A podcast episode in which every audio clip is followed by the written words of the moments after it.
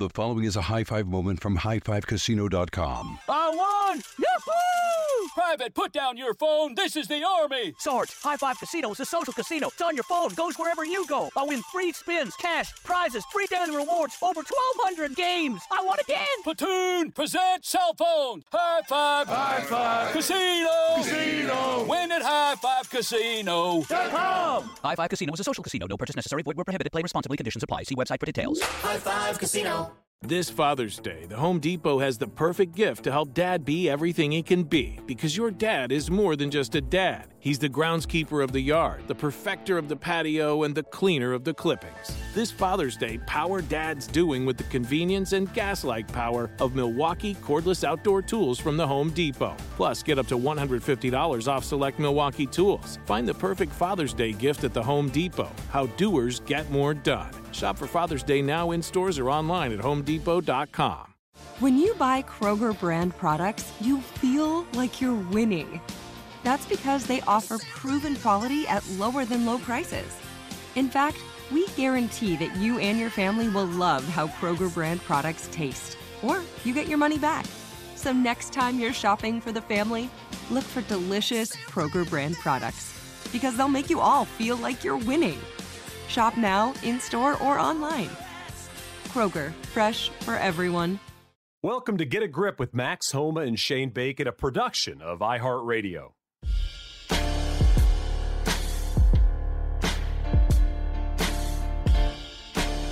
Sports fans, golf fans, or just fans, welcome to another episode of Get a Grip with Max Homa and Shane Bacon. This time, actually, we have Max Homa on the podcast. Last week, we had a fill in Max. I, I gave him an A plus. I thought Joel Dahmen was unbelievable. Yeah, uh, sorry I couldn't couldn't be with everybody last week, but I thought Joel was awesome. I wouldn't give him an A plus because that means that you know that means that he was too good. I'll give him like an A minus. Uh, you know he did he did great. I don't know what I would critique, but I just have to give him an A minus. That's just what I have to do as someone who's replaced me for a week. Yeah, a lot of Tom Brady talk on social media about letting somebody in like that. Uh, did you have anything specific that you would tell Joel maybe? like after being such an experienced journalist like yourself now and media member, is there anything you would have maybe critiqued him on, told him he could have done better, he could improve on next time he comes on? Uh, I I am not in a position to critique. Uh, I think that's more your you know your avenue, considering okay. you're the pro in this area. Um, I can't critique his golf game or his uh, media game because I am hardly a media member, and he has been a better golfer as of late. So I'm going to keep my mouth shut. I thought he was good. Uh, my one biggest uh, kind of I guess frustration with him was I could not believe he didn't know the Pasatiempo logo. I'm not a big logo guy guy, but that's Mike my all time favorite. So I thought we were a little bit more similar. Um, but yeah, the guy with the sombrero sitting under the palm tree, uh, all time favorite logo. So that was a little disappointing. I mean, you know, he could be a little bit more well read, well versed in the golf uh, logo world. But other than that, he was great. Uh, you know, I honestly was really appreciative that he could get in there. I think it was even better that, um, you know, he would be good any week, but the week you know, or the day right after he, uh, you know, contended in a in a major championship and played so so well. I thought that was really cool to even just for me just to listen to what he was thinking about. Um, and I was really happy he talked about the "you get a house, you get a house, you get a house" uh, story. I thought that was great. it was it was awesome. Everybody sent the the video that they had. Uh, that they pulled off the internet. Uh, they sent it in on Twitter, and I was I was happy to see every single one of them. I did want to let you know something uh, about myself and this is something I think you know, but I personally, I've been to Bandon Dunes before, and so when? I was consuming, yeah, yeah, I've been, I've been to the golf course. I could tell you a lot about some of the courses and holes. I could, if you want me to dive deep into like twelve or fifteen, I could do that for you. But uh, the U.S. Amateur obviously was at Bandon Dunes this weekend, and it was on prime time, and it seemed like everybody in the golf world was watching it. But I wanted to make sure you knew that information to start because uh, yeah, I just you know you seem like the kind of guy that would appreciate knowing who has been and who hasn't. You know, that's funny you say that because my Feel Good Friday uh, was that it was just really exciting to see how excited people who've played Bandon were to talk about Bandon. Like, I was really happy for them, and it honestly made me laugh. So it was a win win. Um, I have nothing against Bandon, as some people may uh, said on Twitter. Don't really get how that got started. I thought it was just very funny. It's not. It's actually honestly, like I said, that's why it's my feel good Friday. It is a good thing. It is a destination uh, bucket list golf uh, golf place. Just like you know, I think Justin Leonard said seventy five times that it's a bu- bucket list golf place. Um, it, but it is cool to see how excited people get that they've gotten to be there, and that shows you how important the golf course is. I've never been, so it's just kind of one of those funny like every time, every time it comes up, and I, you know, let's just say, oh man, I'd love to go there. There's one guy in the room that's like, then tells me about all, you know, six golf courses. It's just a lot. So it just makes me laugh. It's not like I obviously don't care, guys. It's really cool that everyone could be that excited about playing just like a few golf courses. That's really, really awesome. But this was just like the perfect Twitter week, uh, considering it was on TV and, and the biggest amateur event uh, in the world. And you could just see people be like, oh, you know, there and you did. I mean, it's just I'm obviously just poking fun, but oh, 11, you're dead if you're left on 11. Let me tell you, I've been there. You're dead on, left on 11. It's like I get it, man. Like I'm, I, you know, this could be any week ever. We would know that that is probably not the best spot, but it was cool for me to actually get to see the golf course because I I think I understood why it had the hype. I understood that it was the width and angles and you know the uh, the elements and it's firm and you know you know all that stuff. Um, but to be able to actually see it, um, I was a little bummed that there weren't more golf courses shown. Um, I thought it would have been maybe I guess not the best championship, but really cool viewing experience to actually play a different course every day or close to a different course every day. But man, what an awesome golf course! I get it, I get it now. Um, but man, it was what a what a fun what a fun time to watch people just be so excited they've been there. That for me, yeah. For me. hey, so so Joel Klatt, friend of the program, made a hole in one a few weeks a few months ago, uh, like maybe two or three months ago, and he texted me. He said, "You know, the one thing about making a hole in one, of course, I would know this, is everybody just wants to tell you their hole in one story. So it's always congrats. I personally made a seven iron." From you know 165 at X golf course, whatever. Yep.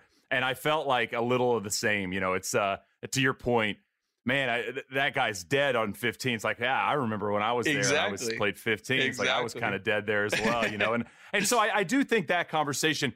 You know, as much as you and I talk about the negativity on social media, especially on Twitter, I did feel like there was this communal sense of people just talking about a place that for the for the most part, I mean, most people have been. I mean, I, I, know not everybody's been, and I know a lot of people would love to go. I know a lot of people said on Twitter that they would love to go with you and I. Yeah, throwing awesome. themselves out yeah, force. Sure. So My it's vacation. Like, We're gonna go on a little vacation with a couple other people. what, what, did we What did we text each other? It's like it's like you know what the best part of my week is the pro am. Yeah. So I definitely want to expand that into a whole vacation on my week off. But uh, no offense to you guys, I appreciate you guys saying uh, you'd be interested, but.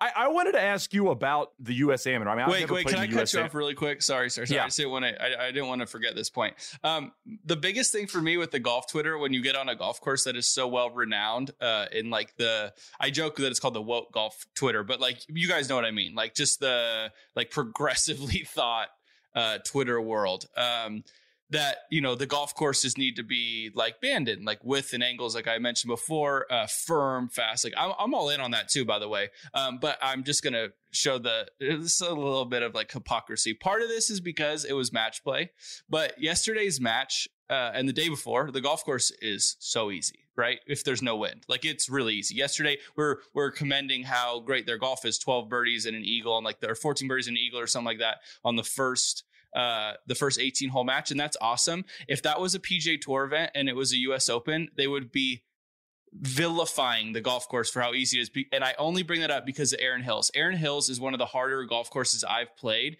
Shane has it on his hat right now. Very nice. I didn't even notice that. Um, but uh, that's like a little weird osmosis thing. I must have seen it and then it started getting the wheels turning.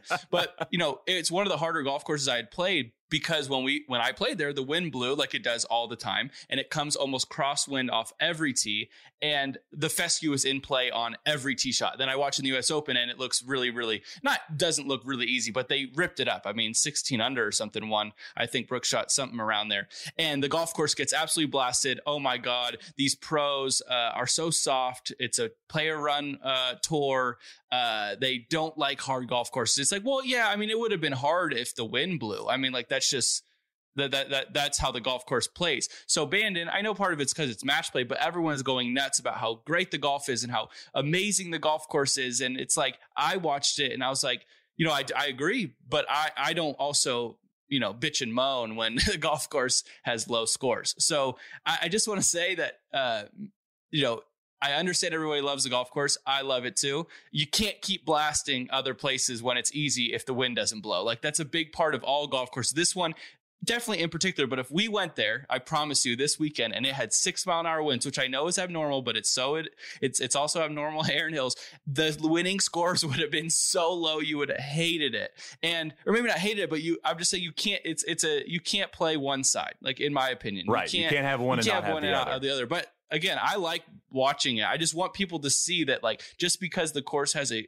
a, great reputation like this, uh, you know, doesn't you can't play like you said, you can't play both sides. You can't just like take that on and say, "Oh well, it's bad. It's it's always windy." It's like, yeah, that's what I was saying at Erin Hills, and you guys are like, ah, "That's the stupidest golf course I ever seen. It's so easy." It's like it's freaking so hard. The fairways are wide for the same reason they're wide at Bandon. It is windy as hell at Erin right. Hills. I mean, if it if it, I mean, like I think about you know, we what is the what's the most famous golf course in the world? It's the old course of St Andrews, right? And every time that golf course comes up in conversation now, especially around an open, like hosting the next Open Championship, people go, man it's going to become obsolete with the technology and with the equipment, which I don't disagree with. But Rory McIlroy in an Open Championship shot 63-80. Yeah. And it's because the condition back-to-back rounds. Yep. And it's because the conditions changed. And to your point, when Bandon, when it blows at Bandon Dunes, it's a very hard golf course. When you look at the qualifying scores this past week, you know, during stroke play when they played trails and Bandon, there were some unbelievable golfers. I mean, Matt, Matt Parziale you know, shooting 80 at Bandon Dunes because it blew hard that day. And then, as we saw during the championship match, when it lays down, it's a birdie fest. That's how that golf course is going to play because it's not overly long. The fairways are friendly, the greens are friendly. They're not super undulated. You know, it's it's one of those places. To your point, that a, a professional golf event there is going to need elements to make it tough. Now, I do want to ask you this because going back to kind of the woke Twitter, they love piling on the PGA Tour when it comes to you guys approach to golf courses. And maybe it's not your approach personally, Max, but it's no, like I get it. the tour, it. you know, the tour's approach in terms of it, it, it, it, they set it up a lot of the time to play to whatever the hell they're trying to make it play to. And people sometimes get frustrated by that.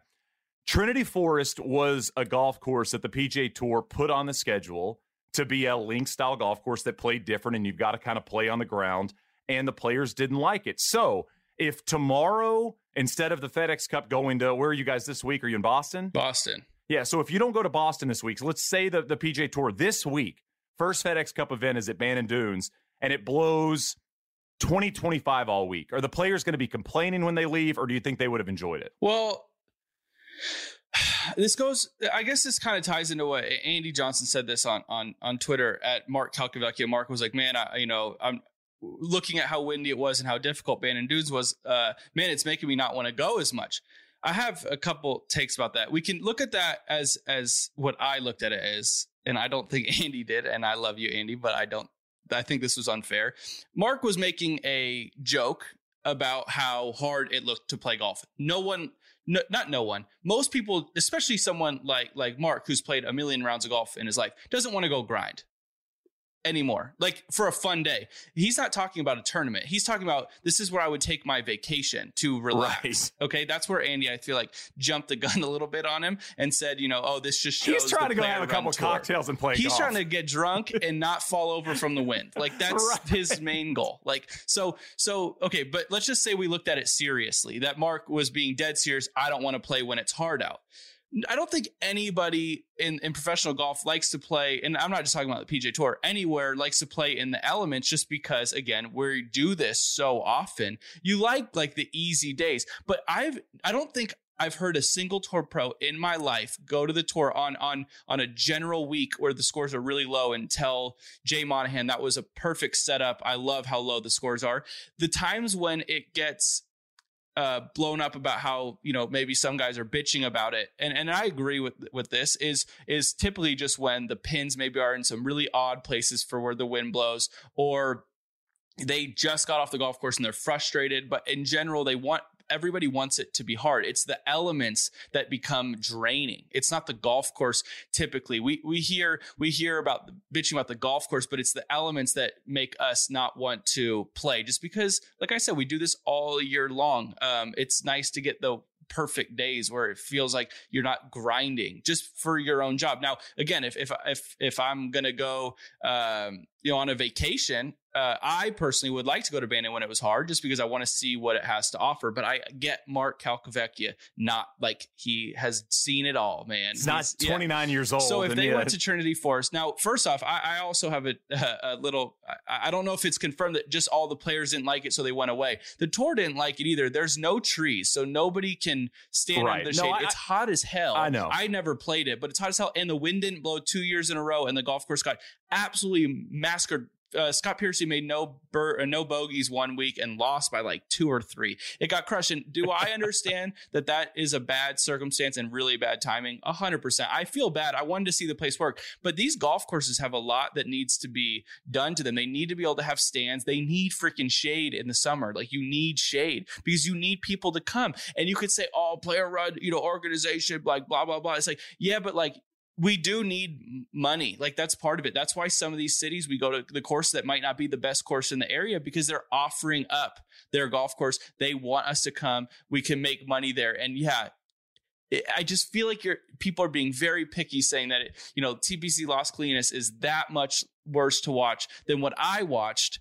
at the the Dallas event at Trinity Forest. If it was windy, I think it would have been really fun um, to watch. Uh, but it wasn't at all. Like it sucked to watch, and I think everyone could agree on that because you didn't get to see any of the nuances that we typically see. But I just don't. I don't. It's not fair to always put it on the players. Kicked it up, like kicked it up toward the players. Hated it. It's like even if we hate, like people went and played it. It, it doesn't matter. Again, it goes to it, it's an entertainment product. It goes to you guys. If if it was bringing in amazing numbers and revenue, we would still be there. It ha- it doesn't yep. have anything to do with our joy of it. So that's an unfair take. But the thing was, is it didn't really. It wasn't very like spicy when they played, and you know I would if it fits on the schedule. I'm play. I play. I've played golf courses on tour that I do not like at all because it fits perfect on the schedule. But you play it because of course you're going to play. I'm not going to risk my career because I don't like a golf course. But right, I, it's like it's. I don't know. It, it doesn't really matter. You know, maybe you're not going to. It's Dallas. You've never really gotten this mega stars. You'll get DJ here and there uh, Phil will play. Um, and eh, like I said, most of that is just where it sits on the schedule. It doesn't have a lot to do with the golf course because TPC Las Colinas is nothing of a golf course. And it's not that we like to go because it's easy and you could shoot really low. That's nobody really likes that. But there are, you know, there are circumstances on the PGA Tour that stink, uh, especially in the summer. And right now we're seeing it. Everywhere we go is soft, and everywhere we go, we'll get a little bit of wind for a minute, and then the storms come. Uh, so then you get like the dead period. Then when we come out of the storms, you get the dead period, then a little bit of wind, and then the dead period, and it's soft and calm. I mean, the scores are so freaking low. Nobody likes it. So I, I, mean, I don't know what to to tell you. It's not like we all go in after and say this course is too hard. The where you see the bitching and the moaning is the U.S. Open, and it's typically justified, or people are sometimes being, you know, kind of babies about it. But typically, if you played that golf course and you saw crusty the greens were and the ball's wobbling while you're trying to putt it, you would be frustrated too. I don't think it's as much it, this is a perfect Twitter thing where it, you know, Tron and, and, you know, he says it all the time about how we just control everything. And uh, it's like, that's, it's just not the case. But it's so easy to say that on Twitter that, that, oh, these pros are so coddled. Somebody said it to me yesterday. oh, you guys are so coddled. It's like, oh, you just read too much Twitter. Like, I don't know where you're getting this from. We have an input, but I, I would never just say, ugh, Trinity Forest stinks, you know, Jay Monahan. Like, I, we need a different. It's like he'd be like, yeah, well, we just made X amount of millions of dollars so you could suck it up. Like, that's what he would say. So that there's my. I, now, now I, I, will. Let me just say, first of all, this is why I love doing this with you because you get the perspective of somebody that actually plays on the PGA Tour, and I thought you made some unbelievable points, including the fact, Max, that I worked the first event they did at Trinity Forest. I did the the PGA Tour live from site and my dad came for Marshall, you know, drove two and a half hours to come and watch. And my dad almost fell out because it was 150 degrees yeah. and there's no shade. And he's walking around, and I'm out on the golf course, like handing him waters, you know, from the coolers that you guys play out of. And he was following Zach Blair.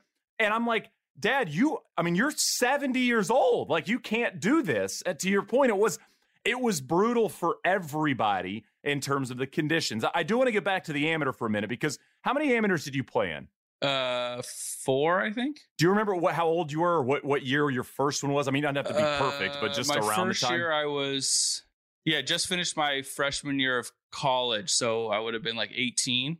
So can you just because I never played an amateur. A lot of people listening have never played in a U.S. amateur. You know, we know what the professional events are that are important: the majors, the FedEx Cup, all this stuff. What what was it like getting in a US amateur? What was it like going to the US amateur, you know, kind of being in that field?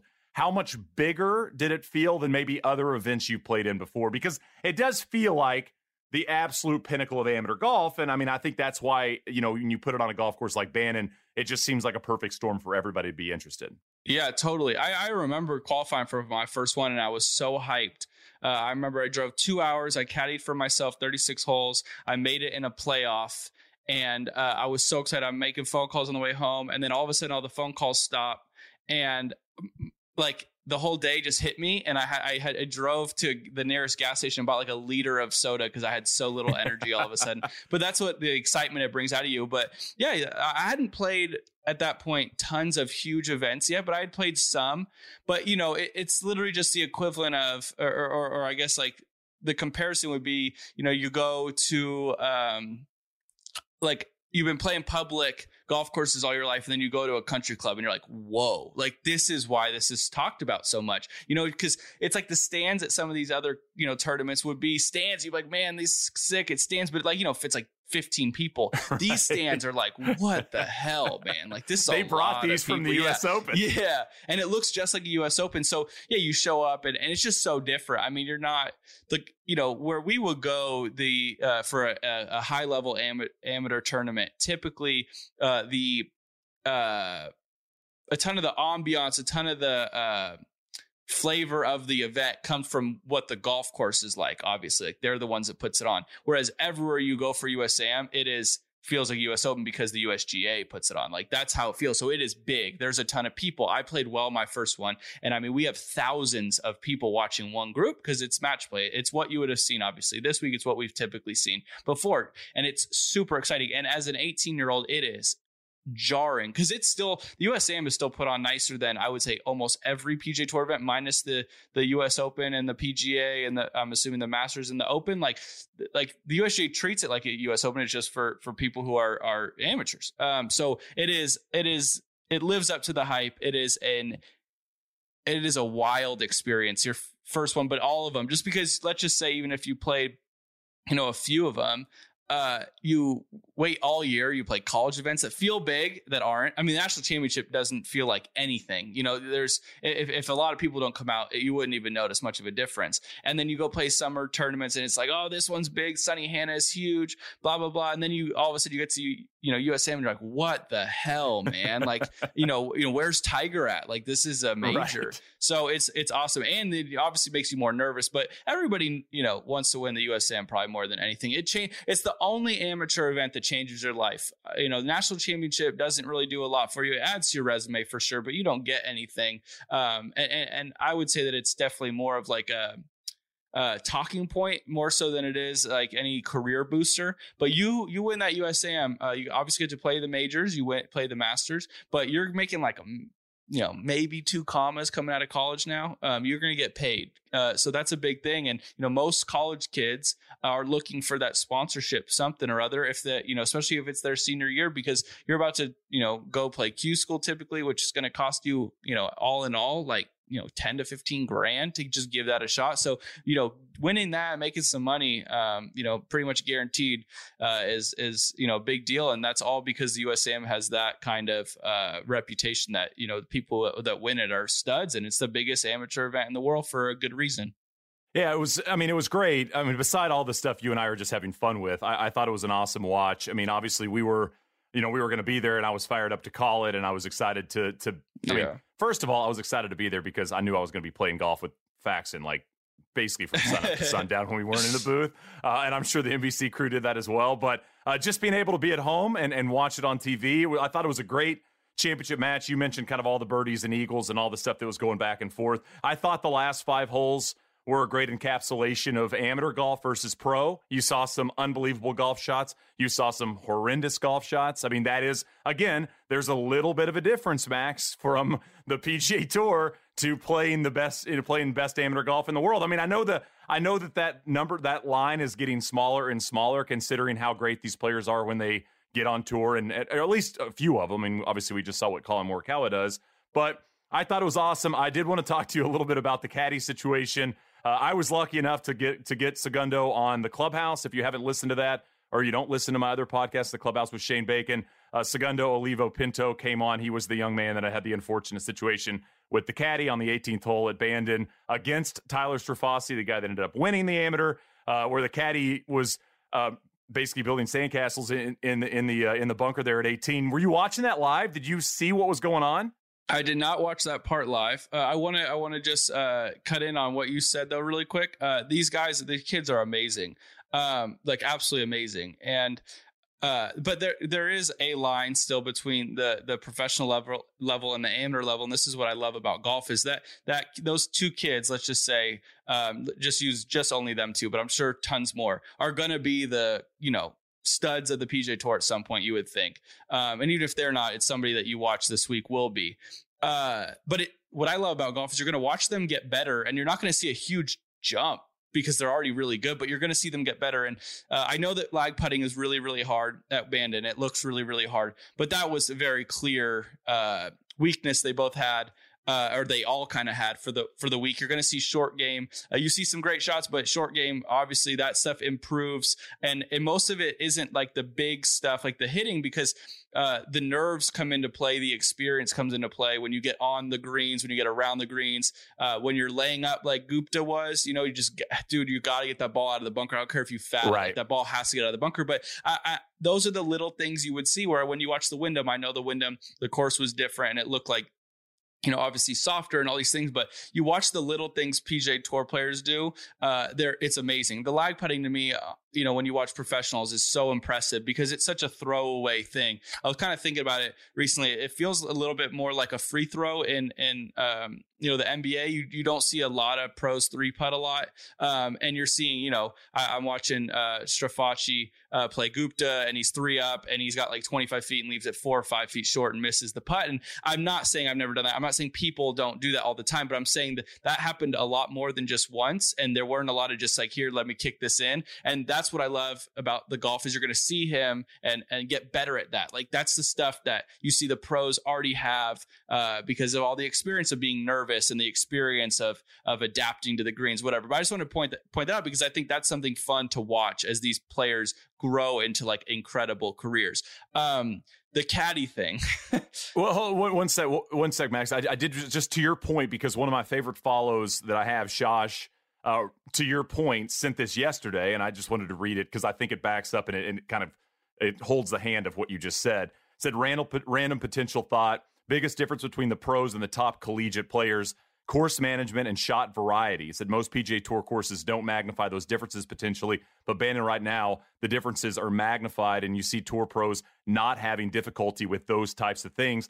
I noticed that a lot, Max, watching this with you know the most famous hole on property is 16 you know, it's a potentially drivable par four depending on where the wind is. But I, I just felt like a lot of the time there seemed to be not a hundred percent committed idea of exactly where to go. Now it, it's also a hard sh- hole to play with a layup or if you're going for the green.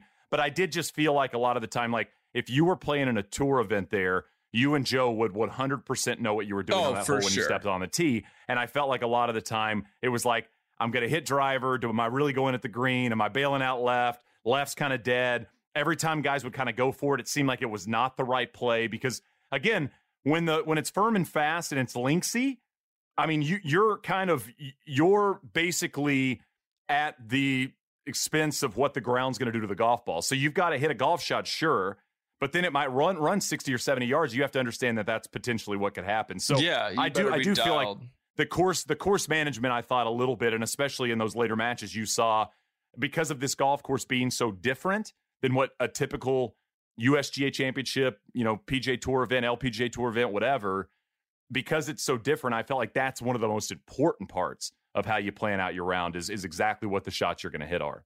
Totally. And then also to, to that exact point, I just remember Bones on one of the holes, I think in the semifinal match, you know, bet uh, somebody, you know, I bet you a, a, lemonade this ball is left of the pin because I think, yeah, Strafaci, because I think Gupta hit it in the right low area, and and you know Bones is on the ground, said, oh, you know, I bet you lemonade this ball is left of the left of the pin here because you have forever left, and right looked really bad, and the ball goes right, and I thought that that was a very telling. Bones has done a lot more professional golf stuff than amateur golf because that's just another thing that that kid will get better at, but you just you know knowing your golf swing. Um, you know, knowing uh, your tendencies and knowing how to make sure a golf ball does never goes right when you have the world left on that exact hole. And, you know, they ends up making bogey. Um, ends up making bogey too. But like those are the things you look at them. That's why match play, there's, there's, it's kind of more fun and easy uh, not to like, you know, jump on people uh, when you watch uh, their, their rounds because you're like, oh, you know, oh, they tied. Like he didn't lose a whole way. It's like, yeah, but he just made like a bogey from the middle of the fairway when,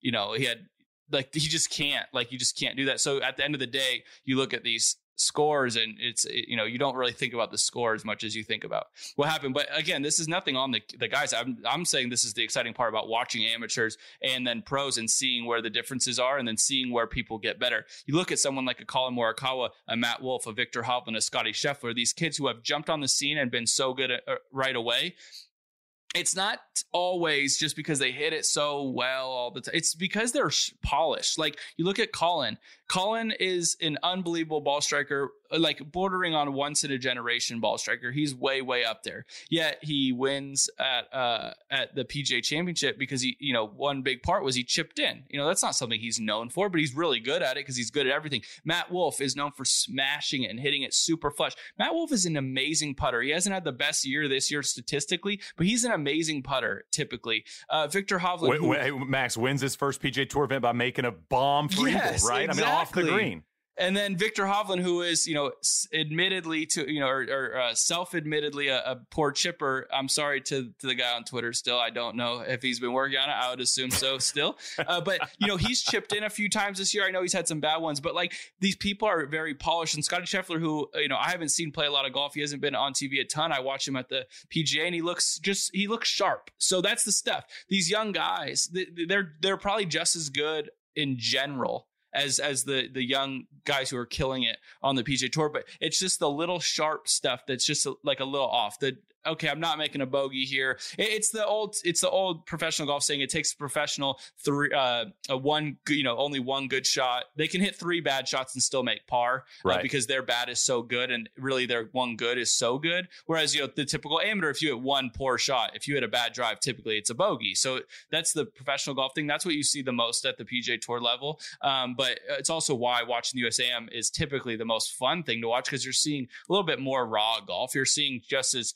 uh, high at the talent level, but maybe the the tools haven't been been sharpened a ton. And I that's why I love watching it. And this week, obviously, because the golf course is something that I've only heard of from just about everybody in the world, and I had never actually seen before. I've um, been. The, Did I tell you I've been? Yeah, I've been to it before. the caddy thing, though, uh, I don't know if people are going to love my take on this. Um, it's okay. It, it, I your your podcast on the clubhouse spot was awesome. I think the kid uh Sil- Silvio, he deserves Segundo. Segundo, sorry. He uh he deserves all the credit in the world. I mean that I I would have never handled that well. I don't know if anybody would have ever handled handled it that well. Where I got a little bit and this is maybe where my take won't be the most popular. What I got a little bit annoyed with is just not from not from Segundo, but from other people like, oh, like I feel for this caddy. I texted you that. Like I I feel for this guy. This is so difficult. He's going to get berated on Twitter, which is, I mean, again, I know this better than anybody at this point. You could just not go on Twitter. Like that's if that's what you're afraid of. He he. I don't know what the fuck he was doing. Like right. Uh, that is rule one of caddying. I caddied in high school. I, I and I knew a lot about golf, but I knew that there was two things I never do, and it's touch the ball and touch the sand. Like don't touch it if it's on the ground and then he lied about it. I, I, don't get like the gosh, I feel bad for him because I've been thinking about this, and I do not. I'm not saying he did this at all. I'm not. I'm not. Not. Not saying he did this at all. But in this day and age, with the gambling on sports, DraftKings, and all that, I don't know if there were even lines for this event. So again, I'm not saying this. They, I don't think they do the okay, amateur. But I'm saying in general, with how uh, how uh, popular gambling's gotten, what, like that caddy was getting paid zero dollars. Like I mean, he's getting paid a little bit amount of money from from from his player, not a lot. What if somebody came in and said, Hey, I'll give you 10 grand if you can somehow throw this match, if you could somehow do it. Because that's what it looked like to my eyes. And that's just what made me think about it was I don't know anyone who's ever touched the sand.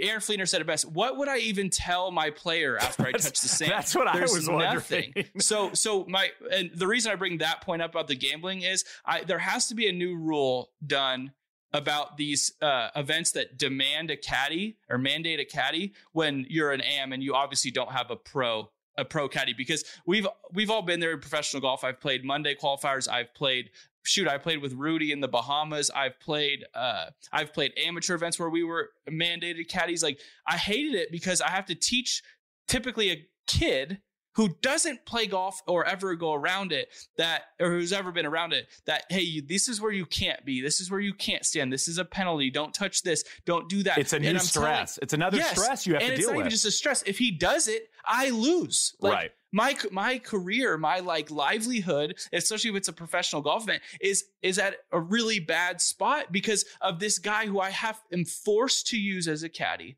I have to have him caddy. Now, my whole thing is my whole week, my whole job is up, uh, you know, or, or kind of at the mercy of him. So that's what I'm watching with this. Do I think that that guy did that on purpose? No, I do not. But there should be an appeals thing like, yo, man, like this isn't my caddy. Like, I, I you know, how, how lucky was it, you know, back in the day, Justin Thomas had Michael Greller a caddy for him at USAMs. I had my dad, I had to teach him the rules every time because what if there's a new rule change? He ha- he isn't not used to this. Not that Greller was honestly either, but you you get my point. He is he's being paid to be a caddy. Th- This, these guys are are are, so, you know, uh, local caddies who, you know, are, are out there having fun. It's an awesome week for them. But like this kid should not have lost that match because a guy he does not know at all, he met this week because he, he told him he's a local caddy. He, he does one of the dumbest things I've ever seen in my life.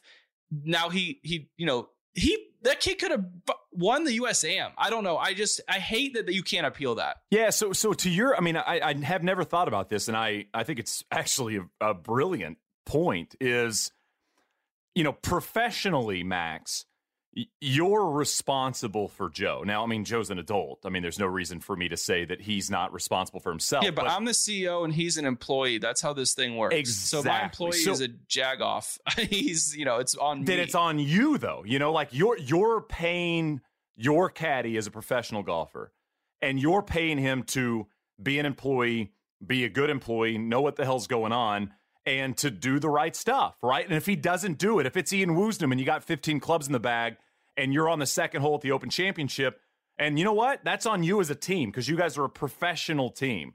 But for an amateur to play in a U.S. amateur and to take a local caddy, which happens at every amateur event, there are fathers on the bag. We saw that this week, maybe a little too much.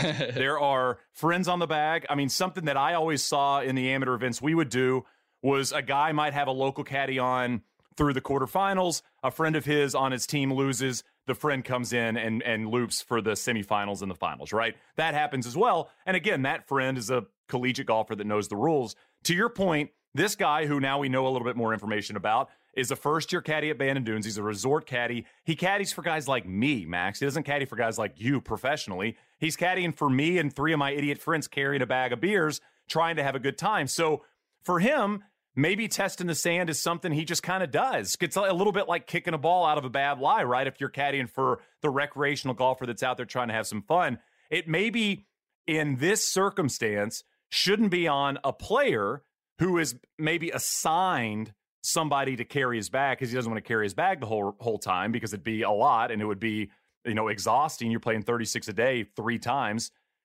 Maybe it shouldn't, like you said, maybe it shouldn't fall on the player. I mean, if your caddy screws up and the caddy isn't your caddy, I don't know how you would make that a rule, but I do love the idea that we are penalizing a player for something that a guy he doesn't really know and has no professional affiliation with is ruining his chances at what you said, which I loved, was a two comma deal. I mean, you know, you you're talking about potentially costing a guy maybe a million bucks when he turns professional if if this all happens the way. And I, I don't want to pile on the caddy. I mean, we've all heard everybody's take on it, but I did I do love the bigger picture look that you have in that in these types of events, which are way bigger than maybe people know they are, we should maybe allow some leniency to the player if something happens outside of his control.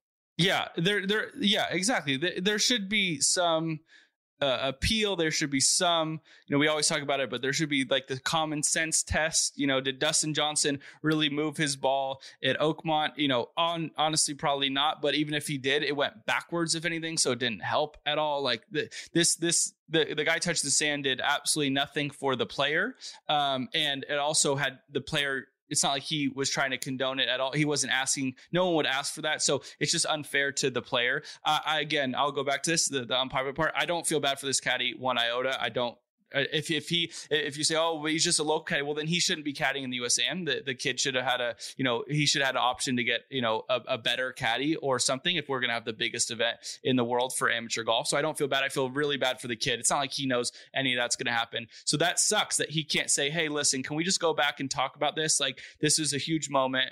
Um i i last I hole. Appeal, i mean it's all yeah, square. I want to appeal this. Like it's not my penalty. It's this guy's penalty. Like i i should not be crushed because of this. The kid handled it amazing. It's so impressive. I just it was really hard to watch that, knowing that I've had that situation where I mean I joke about all the time, but when Rudy caddied for me in the Bahamas, like it was very difficult.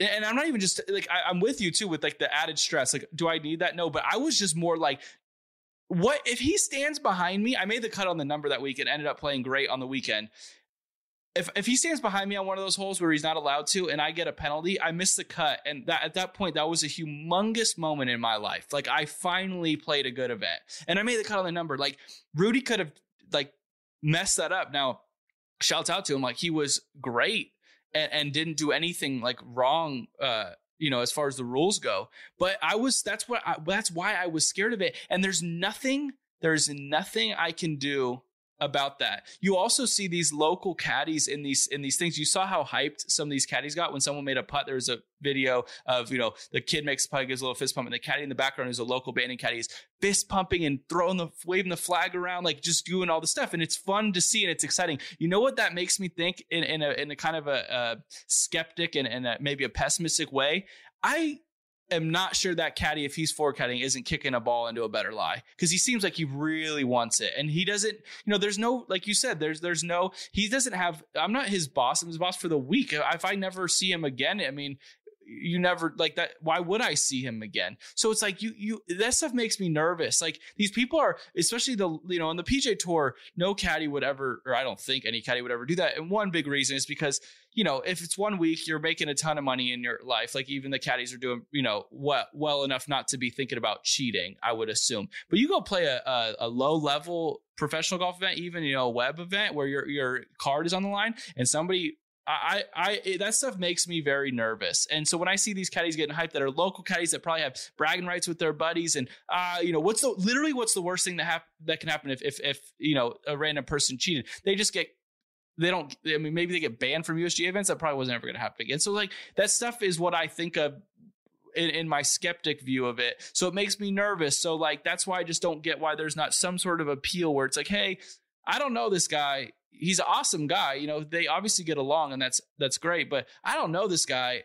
I don't know what the hell he was doing. I'm losing this whole thing because I was forced to have a caddy. And it, di- it didn't help. They, the thing is, yeah, it didn't help him at all. Sucks is it didn't help him. Now I, I do want to throw this at you because I'm listening to you, and I'm agreeing with a lot of what you're saying. I've always thought that golf could really use, you know, Bill Simmons always talked about the sports czar that could just kind of be around and help out with weird situations that seem like they're probably simpler than we make them out to be. In a 144 field stroke play event, if a rules infraction happens on seven and you are either off the golf course or on 14, you can't really have an opinion on it. You could watch video, maybe you see a close up of on an HD camera or whatever, but in those instances, to me, the rules of golf have to kind of be what you lean yeah. on. You know, I mean, it's it's what's written. But in match play, Max, in match play, the only people affected are the two players playing against each other, right? That's yes. the only thing that matters. I mean, you can make a 10 and somebody can make a 2 and it's a one up lead. You're playing one on one, mano a mano, that's it. So why don't we have some sort of an umbrella clause about common sense where you go, "Hey Tyler, you're here. Let me just explain to you what happened." Now, I know Tyler wants to win. And listen, you can say everything you want to say, but winning is the most important. And if somebody comes up to you and go, "The caddy rubbed the sand," it's a loss of hole. You win the match. You're like, that stinks, but I won. I'm moving on. You know what? I'm one step closer to winning the Havemeyer trophy. But if you did have a common sense, you know, conversation about it and go, hey, this caddy touched the sand. It's obviously not going to help the player. You're a golfer. You're here. You you maybe saw a little bit of what went down. We're going to eject the caddy, but let's keep the match going. I feel like reasonable parties could all agree that would be something that would make sense, right? You know what? I agree. In match play, if you tee off in front of the the tee tee marker, so in, in to your exact point in stroke play, if you tee off in front of the tee marker, it's two stroke penalty. Boom. always. If you in match play tee off in front of the tee marker, uh, it's either no penalty uh, or your playing partner can make you hit it again. Right. That that's how at least I think that's how the rule is written. I'm pretty sure. So th- there's there's your there's your thing. It doesn't affect anyone else except the guy he's playing. If the guy he's playing has no problem with it, he shanks it. He's like, screw it, you play that one. And he hits it to a foot. You'd be like, nope, hit it again. You teed off in front. Like, but it, it only goes on between them two. It's my biggest beef with the Sergio Matt Kuchar thing from last year's match play. You know, Sergio raked a putt. Did he mess up? A hundred percent. Matt Kuchar can totally be like, screw you, dude. Like you should have waited. But in general, you know, I think Matt knows that, you know, he was going to give him the putt. He could have just said, listen, rules official, like, I don't care that he did it. Let's just call it whatever because it doesn't affect anybody else. That's, that's to, that's a great point. You should, in the matches, you should have all the say in the world about what actually happens with the rules. So on that You're one, the rules official. could say, yeah, the Strafaci could be like, yo, listen, dude, I don't care. Like, just play it. Yeah, I mean, we'll see what happens at the end about with the caddy, but he wasn't trying to do anything malicious in in his in you know Strafaci's opinion, let's say. So he's like, screw it. And then if Strafaci wants to be like, you know what, dude, beat you know beat it. Like I it's win. the rule. Yeah, right. I, rule. I can So- win the match and that it's a way win-win too. for him. It should be more on him than yeah, for sure in match play. But yeah, in stroke play, obviously all this stuff affects everybody in the event. I don't care if you're in you know last place, you you still you know maybe are one closer to not last place if somebody you know you have to you have to judge all the rules the exact same. So i love that. Um you you i, I just i think it's very unfair that um you know when, when you turn pro and you're on the web or PGA tour, you you obviously have the um, you have the uh, tools to find a caddy who you like. Maybe not your favorite in the world, but you will find somebody you, you know that is a professional. Like that that that is what is available to you. But when you're in these low level, you know, maybe a mini tour event that maybe they you you know you need a caddy. I know the Canadian tour you need one for the weekend, um, and then or you're in a high level amateur event where you need a caddy. It's like uh, why are my shots being dictated by somebody that I am forced to use who I don't know? Like I, you know, it just seems so it seems so ridiculous. Um, I know that we're trying to look professional here, but like that that caddy clearly didn't know what he was doing. Um, it, it sucks that someone who clearly did know what he was doing uh, got penalized for for it all. Um, and I don't know, it just it, it put a bad taste in my mouth. But by the way, this whole thing that morning, I was watching or thinking about the golf, and I was uh, or maybe I was reading about the golf, and I remember people always say that Bandon uh, Dunes has the best local caddies, and I wrote this down because it just made me laugh, and it just somehow ends up coinciding with this like uh, th- this thing that happens later, this this uh, controversy. And this is coming from someone like I said. I used to caddy in high school, so like I hated. I mean, you caddied, you caddied for me. I, I would say I. I tipped you well, A plus. You plus did every time. You did. I got free tacos after.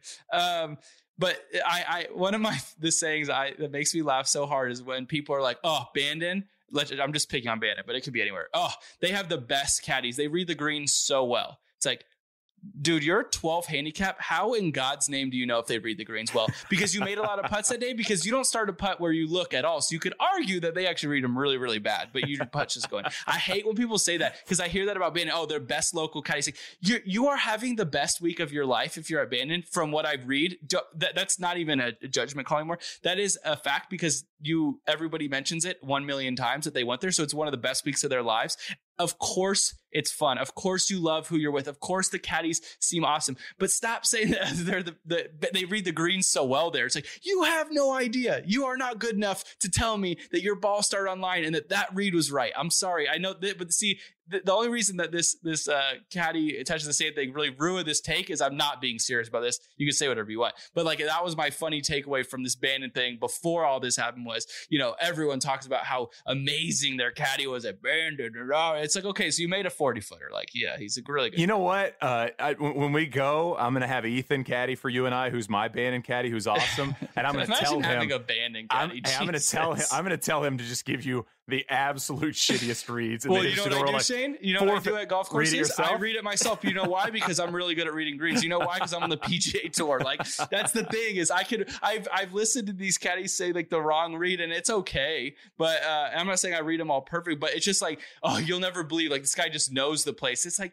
yeah, I kind of know it already. I could see the break. Like I do this all the time. It, yeah. But there are some that are amazing. I remember I had a caddy at Riviera once. We were playing, and you know, you hear, oh, you got to take. They always say this. You got to take this guy if you if you know if you end up playing Riviera. This just like I'm gonna just take my caddy. Right. Like, but this was the one guy, the one guy I've ever played with. I had a putt that I thought was two cups out the right, and he came over and he said it perfectly. He said, "I know you think this breaks more. It doesn't. It is a ball out the right." And I'm like, "There's no way, dude. Like this putt feels like in my feet, everything." it feels like it's gonna go. And and I was like, you know what? I'm gonna listen. And I listened. And as I hit the putt, I'm like, it's gonna miss so far left. And it went right in the middle. And I that was the one time I thought to myself, I'm like, I might kick Joe to the curb for one week because this guy seems like a genius. He knows these greens like the back of his hand. all in all, good week. Bandon was fun. I had a question. Oh, was awesome. Um, there was a there was a P, also a PGA Tour event uh, oh, uh, that happened. Wait, uh, I, I I forgot my one last take. Uh, I did, and I, I, hate to admit this, I stopped watching with like five six holes ago. I couldn't take how slow it was, man. Yeah, Strafaci was, was Strafaci was brutal.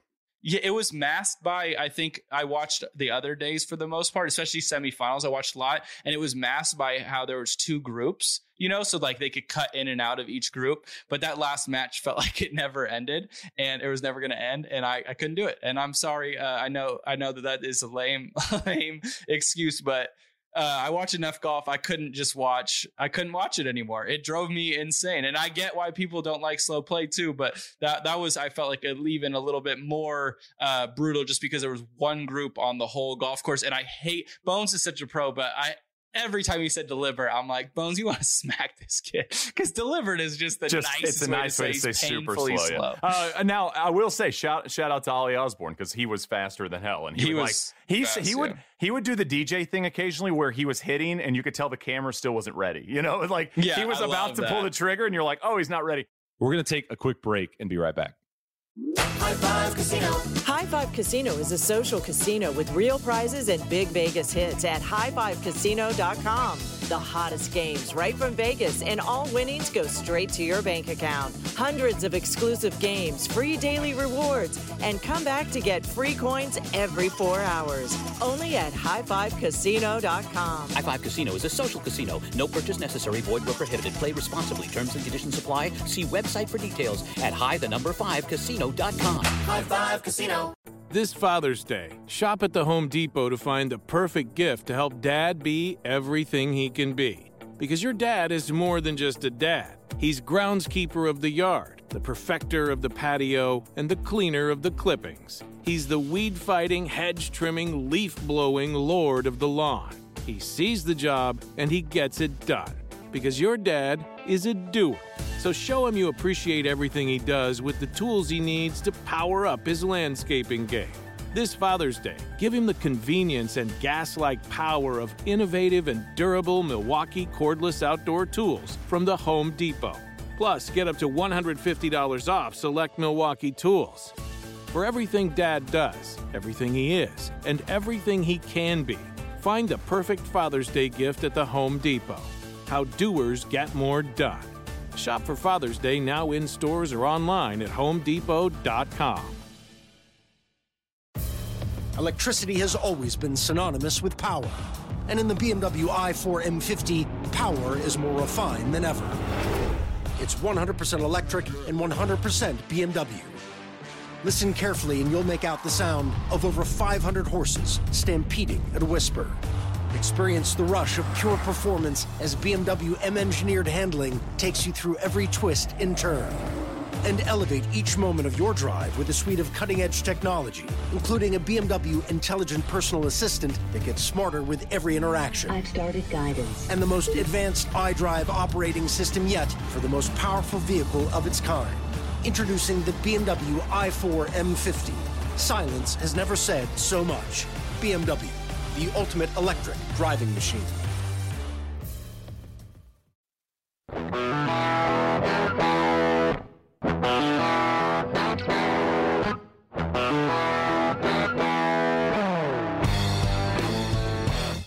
There was a PGA Tour event this week. I know we're not going to touch a lot on it. Uh, I did have a question I wrote down that I wanted to ask you.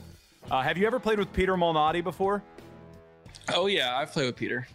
Okay, um, he's sponsored by Kind Bars. So two questions. One is, did you does he eat Kind Bars during the round, and does he have a lot in the bag and offer them to his to his playing partners? Because I feel like that'd be a He nice does. thing to do.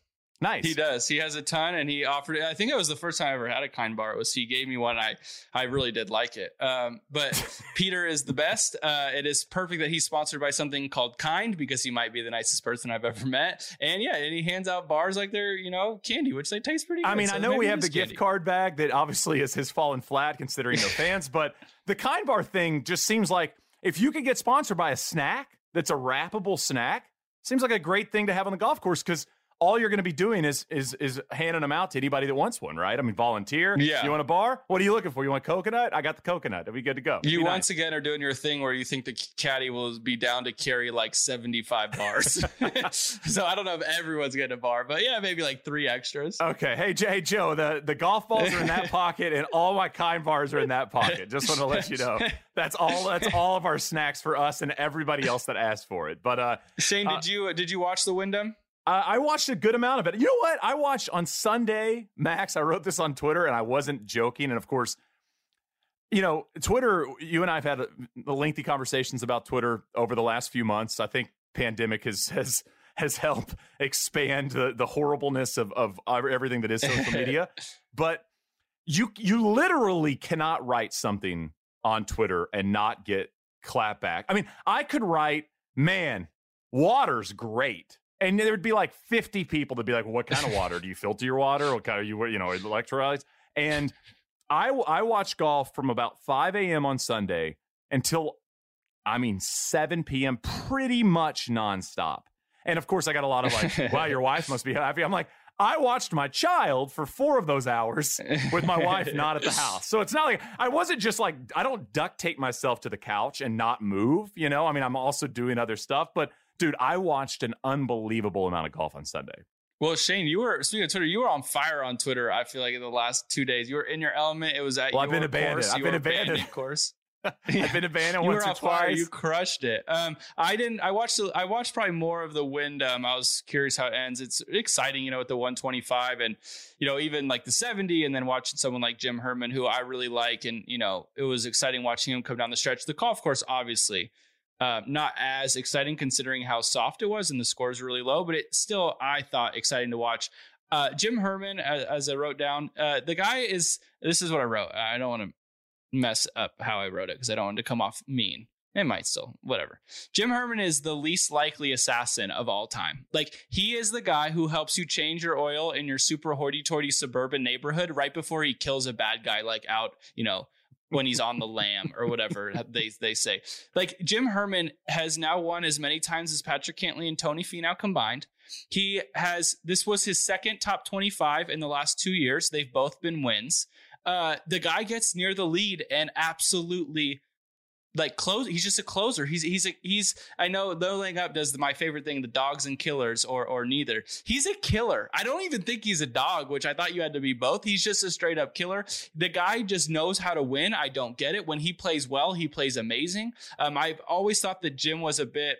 He he mentioned it in his post post round that everything for him is mental. And I agree. I, the times I play with Jim, he's played amazing. So maybe I just have like that, uh, you know, that memory of it. Uh, but you know, you wouldn't uh, watch when I watch him, I wouldn't think, oh, this is somebody who's going to make seven cuts this year, uh, and, and you know, kind of struggle all season because he always seems so like locked in. He, he's rolled it well with me. He always drives it great.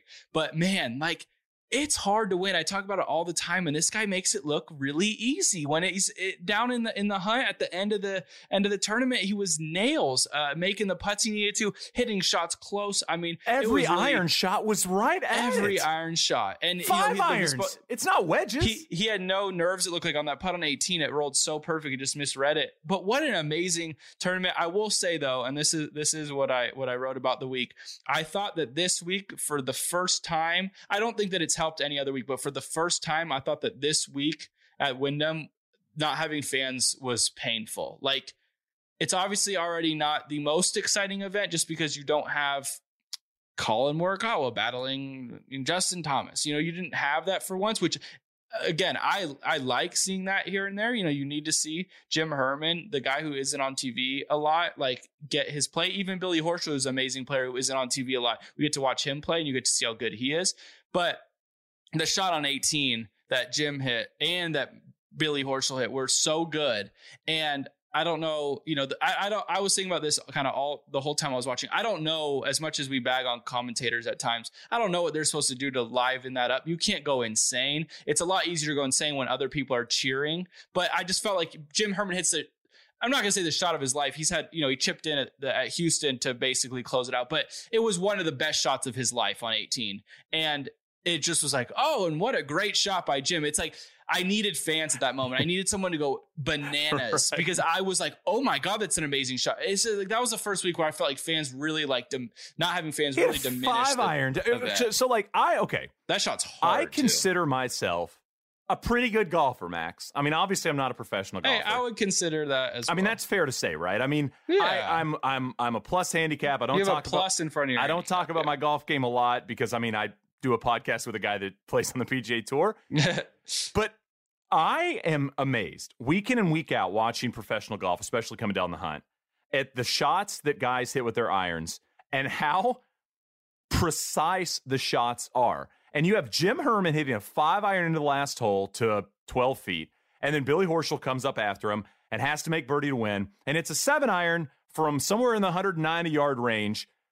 I mean, hits Max, like if I hit that shot with an iron, a seven iron from 190, if I hit it that close, it would have been the shot of my day by far, not even Yeah. close. It was, it would have been the absolute best iron shot of the day. If I'd have hit it, all my buddies would have been like, "Holy crap! Wow, what a shot!" You know, it is, it is so impressive how good and how precise PGA Tour players, including yourself, obviously, are with their irons, and they do it week in and week out coming down the stretch. And those two shots were great. Uh, I wanted to throw this at you. I am, I'd say I am acquaintances with Billy Horschel. I've had him on the podcast. I text him occasionally. Uh, I know you play out there with him. He's between hat deals right now. Do you think we could get him get a grip hat and he'll wear it during a tournament event round because he's wearing any hat, you know? I mean, uh, this is just playful, obviously, but Billy does look like the guy who would wear the Pine Valley hat of uh, you know, like something like something a little bit uh, maybe nicer. What? Yeah, yeah. nicer. Right, I, I, mean, mean, I love our hats, but doesn't he? Doesn't he give you that vibe? Yeah. He's won a FedEx Cup. I feel like he's gonna wear. He wears the Polo RLX. His sleeves were tighter than any sleeves I've ever seen. His arms are sculpted, dude. I mean, yeah, he's so like he's Cabrera in very good shape. you, you know? He- yeah, he's in some good shape. So to me, he's somebody who's going to wear. He's not going to go the Dufner route where he wears, you know, hilarious hats. hats. He's going to wear very uh, classy, classy, classy. I'm going to send him a picture. I'm going to say, hey, man, listen. let hey, let it. You know what? If you're down for it, we'd appreciate it. You know what? If it's a Wednesday hat, that's okay as well. We're we're we are happy to be a pro am hat. That's fine with us. We don't we don't. My need it to locker's next to his. I could just start sneaking him in there, and just maybe he'll think that like that's his new sponsor. I'll write a little note. Hey, this is from your agent. Insert name here. Uh, we need to start wearing these hats, uh, especially when we're in the hunt on Sundays. Thir- you make it a Thursday, Friday, Saturday, Sunday hat, and they're just all those same white imperial hats that we yeah. have. Uh, I was I was thinking about that. I'm gonna I'm gonna I'm gonna throw it his way, but uh, I like it. Yeah, the Herman guy uh, wins it. I, I, before we get to flights, just quickly, we occasionally talk about other sports. Uh, NBA has been back, and it's been amazing. I've watched a lot of NBA. Um, where are you currently in confidence level of your Lakers winning this championship as the NBA playoffs start on Monday? super high because uh, for all my life watching LeBron James play and Tom Brady for that matter and the Patriots, uh, right before the playoffs, every single time uh, there comes out this like article or or or new take that oh man you know LeBron the Lakers struggling. very good. They're struggling. And then you know what they do? They win every time. At least the Patriots every time somebody says that. So I love that they're saying that. You know when all that started that the Lakers don't look that sharp? When they clinched number one and started not playing the same way. They stopped they started posting up as you as I think Stamler said they started posting up AD for the first time ever. They weren't running the two together a lot. Like all of a sudden they start playing a different type of basketball. Oh my god they're not winning. They stink all it's like they're not even they, they already have the one seed. They're just trying not to get hurt and whatever. So I love it. It's the perfect position. So I am very, very confident. Um, I, I love the takes uh, that the Blazers are gonna they're hot they're gonna run through the Lakers like the Blazers haven't had a blowout win yet like they they they can't they they win every game by two is Dame Lillard maybe my favorite athlete ever yeah he's up there like I I I love watching him but this happens every year who in God's name is going to guard LeBron James and Anthony Davis on the Blazers? Who the hell is going to guard them? Like, they, there's nothing you can't. There's nothing to be done about that. So I'm very confident. Um, you asked me who I thought was going to get bounced in the first round or maybe be well, upset. An upset. I think yeah. it's going. I think it's going to be the Clippers, and I, this is going to be a really biased take, but the Clippers are losers. Like they losers lose and winners wow. win. They're gonna lose.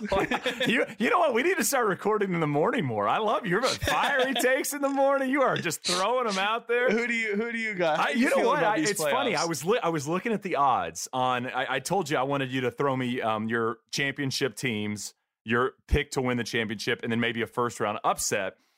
The first round upsets are tough because you get you have 76 or Celtics. I think 76ers would have been a fun pick if everybody was healthy. Obviously, that not being the case. Dude, I had the Mavericks on there as well. Now, yeah.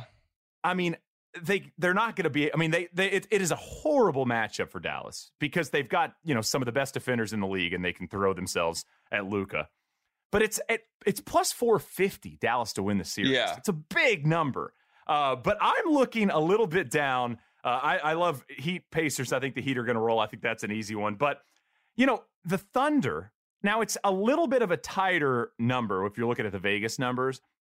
But Thunder Rockets, I just feel like Houston was like, really? This is the team we have to play. Yeah, it this was the worst situation. Oklahoma, Oklahoma City team with CP3 who's going to like be out for blood. Not sure there's a player in all of sports that wants to like step on throats more than CP3. Yeah. So I think that's my upset pick. I think I'm going to go Thunder over the Rockets. Uh, I I'm with you. I, I, mean, I financially would love to see the Trailblazers uh, off the upset. I, I think it's going to be a sweep. I mean, maybe Dame gets one because he's Dame, and I'm with you. He's one of my. I just athletes. like. I just. I, we, we, talk about like so many people are like, God, there's no defense in the NBA anymore. Like, I just want to see defense, and then somehow we get blinded to the Blazers being like, Oh, I love the Blazers. They're so fun to watch. Like, you know what? The Blazers are horrible on defense. Like, Terrible they don't guard team anybody. And that's okay. Do i love watching them? For sure. But you again you can't play both sides of this. Like yeah they're fun as hell to watch because all their games go on the water because they don't have anybody to stop anybody on defense. It's just can dame and cj go off at the end? I was so stoked to see carmelo uh, bury that three. I love him. I'm gonna start doing i've always wanted to do the three Ooh. thing on the side of the head if i make a putt. Well no no it's gotta be for a it's gotta be for a three. Like it's gotta be for an eagle on a par five or i might just start doing it on my third shots every third shot i hit i might just start doing this, whether it goes in or not. Um, but so I love watching. But yeah, I'm not like scared of the Blazers. I really do think the Lakers are going to make it to the championship. Hopefully, when the only team I am super nervous about them playing is. Uh, or not the only team, but the team I'm most nervous about them playing is, is the Raptors. They uh, are defending champions and they own the Lakers this season. So a little bit nervous about that one, but um, we'll see. I mean, they got to make it. I think they're the Raptors are gonna have a harder time making the finals uh, than than obviously if they got there and then beat the Lakers. Like I think that them getting through Milwaukee will be very difficult. Um, but if they do and the Lakers make it, it's gonna not be the best matchup, obviously, because for whatever reason, Lakers just haven't been able to beat them. So that's where my my. But I, so I would pick. I would pick the Lakers to make it, and I would probably pick the Bucks, but that's kind of chalky. So I mean, the Raptors feel like they you know, I don't know. I, I hate betting against or picking against the uh, defending champs, even if they don't have, you know, their their number one guy Kawhi from from last year. But that's that's where I would see Raptors Lakers, and I, I think it, you know, then I'm a little bit uh, little, little more nervous. nervous. about that. So yeah, um, you don't you were talking about doing the three thing, and uh, and I've, yeah. I've so I this is like a sneaky dumb Shane thing that I think about all the time, and I sneaky dumb. unfortunately have a lot of these in my brain that I wish I didn't.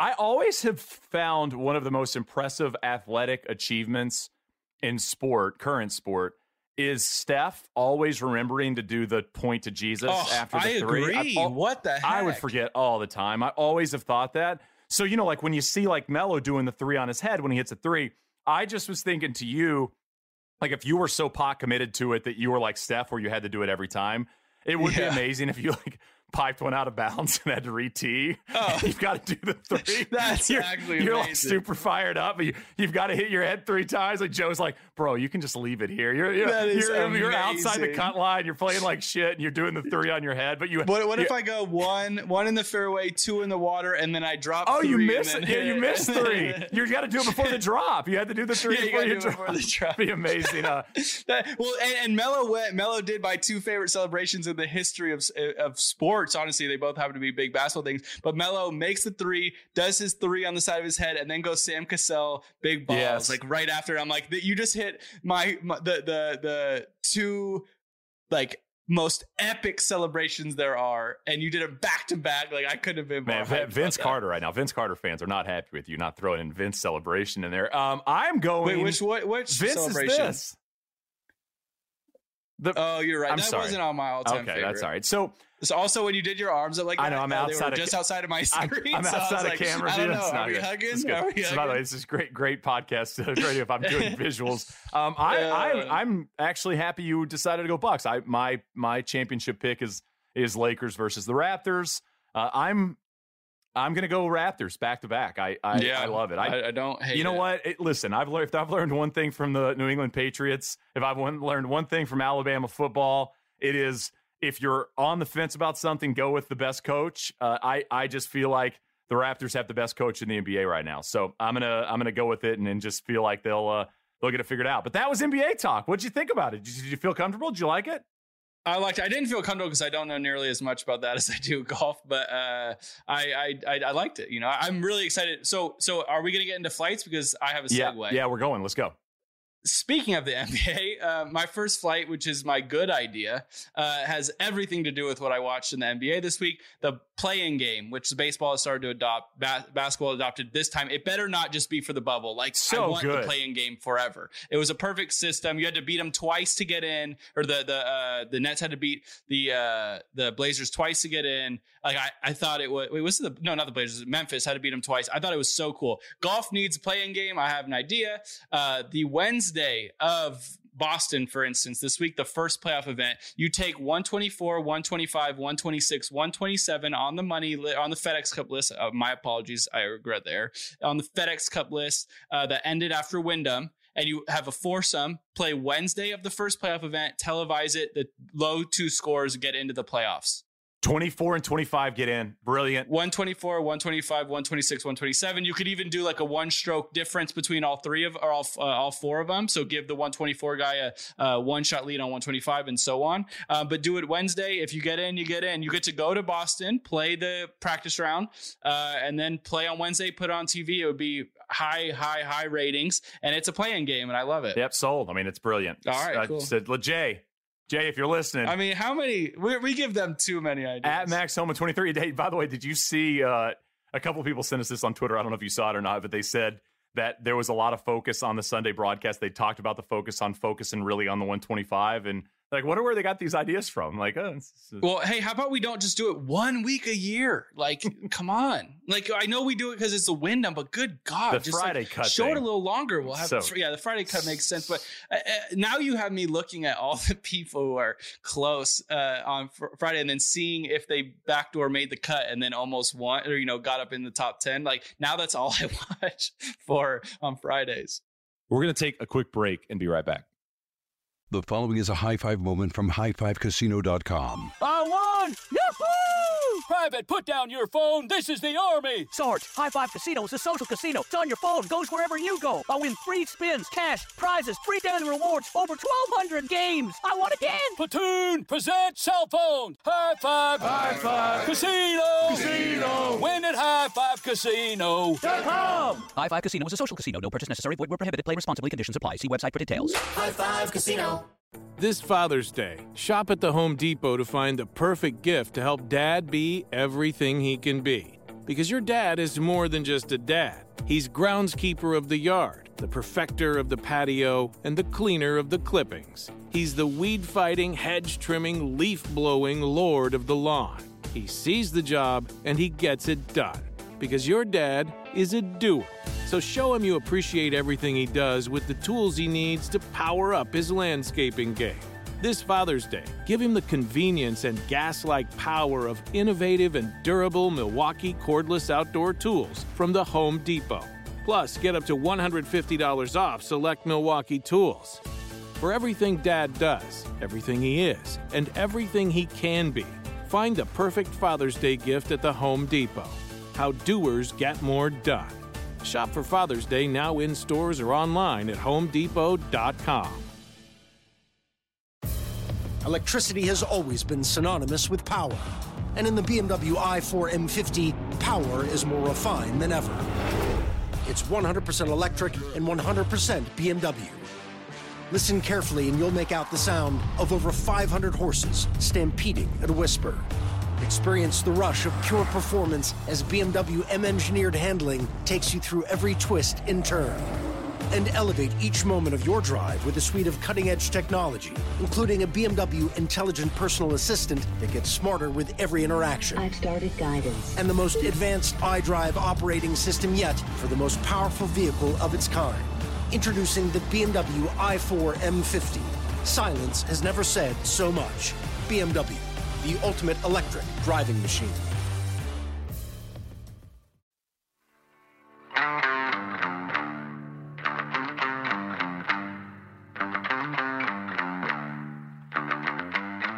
So I, I'm going to go. I don't have a best thing I heard this week. Do you? Typically, I never have a best thing. it's either Joel swearing or nothing. So I, I have a worst thing I heard this week. Cool, Um. And and this goes back to kind of what we talked about early in the podcast.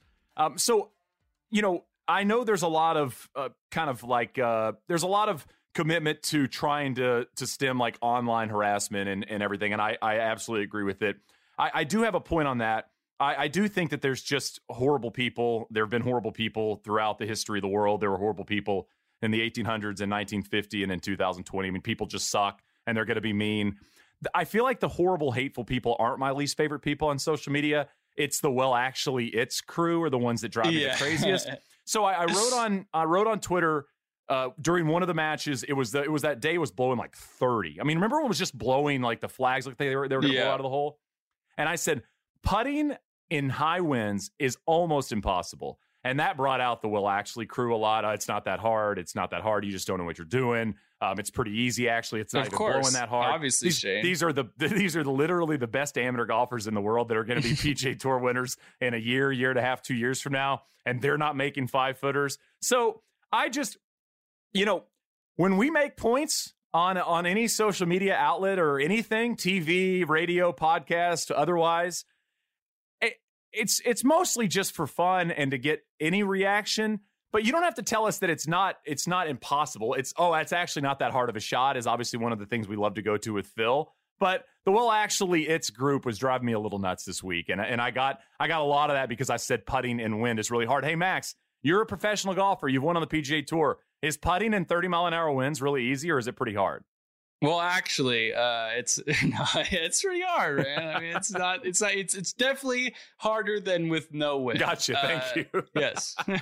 so I will say that. Uh, I like that. Uh, I will say, speaking of the Twitter thing, I've been doing this awesome, awesome thing. If you say anything remotely not nice to me, I just mute you. Okay. So uh, it's been great. Hey, can you check real quick on? Let's see who has more muted accounts. I want you to look at yours, and I'm going to look at mine. Do you have your phone up? Okay, let me let me let me. This is this is uh how do I how do I find this? All right, so you got to go to your Twitter, go to your app.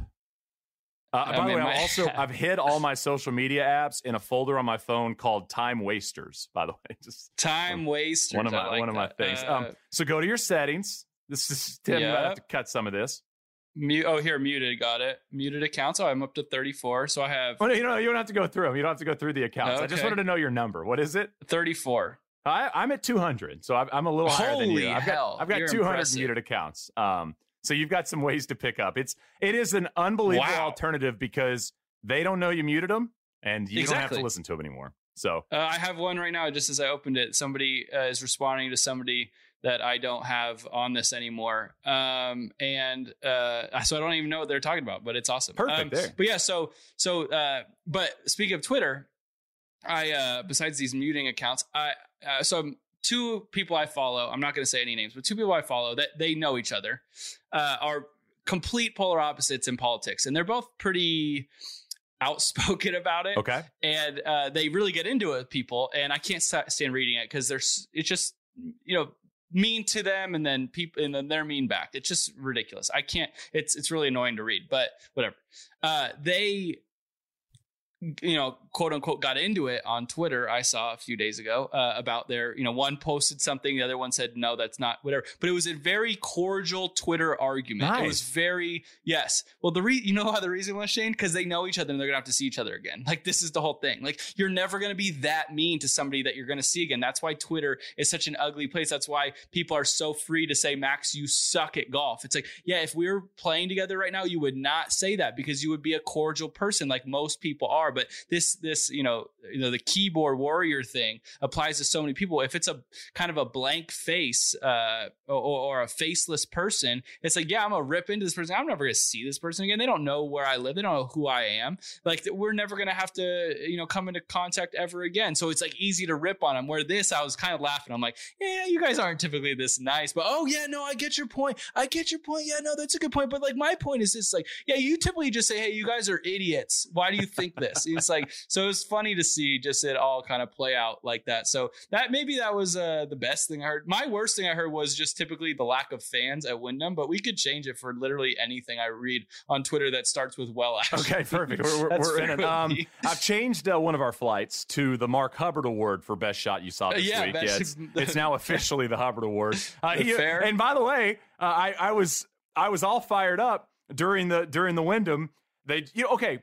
You know the all the networks do that little eye box where the commercials running and then they have the golf on the oh side. yeah, the playing through. So I, I do have a request for networks. When the shot's epic, I need a replay on Go the, back- on the full screen. yeah, go back to it. Good God. So okay, so obviously we've been having a great time with Mark Hubbard lately because you had him as your best shot you saw a week, and then of course Joel, not knowing that you'd thrown him in there the week before, had it as his best shot he saw last week. Um, so now it's just called that. That's the category now. So that's whatever. So they're going to Hubbard on Sunday, and they go to the ion box, and he's about to hit driver off the deck on a par five with water right. I mean, obviously a righty with driver off the deck, miss is going to be right. I'm like, dude, this is going to be awesome. He hits it to like 25, 30 feet. You know, it's this Yeah. unbelievable golf shot. And I, I wanted to replay because I didn't know the number.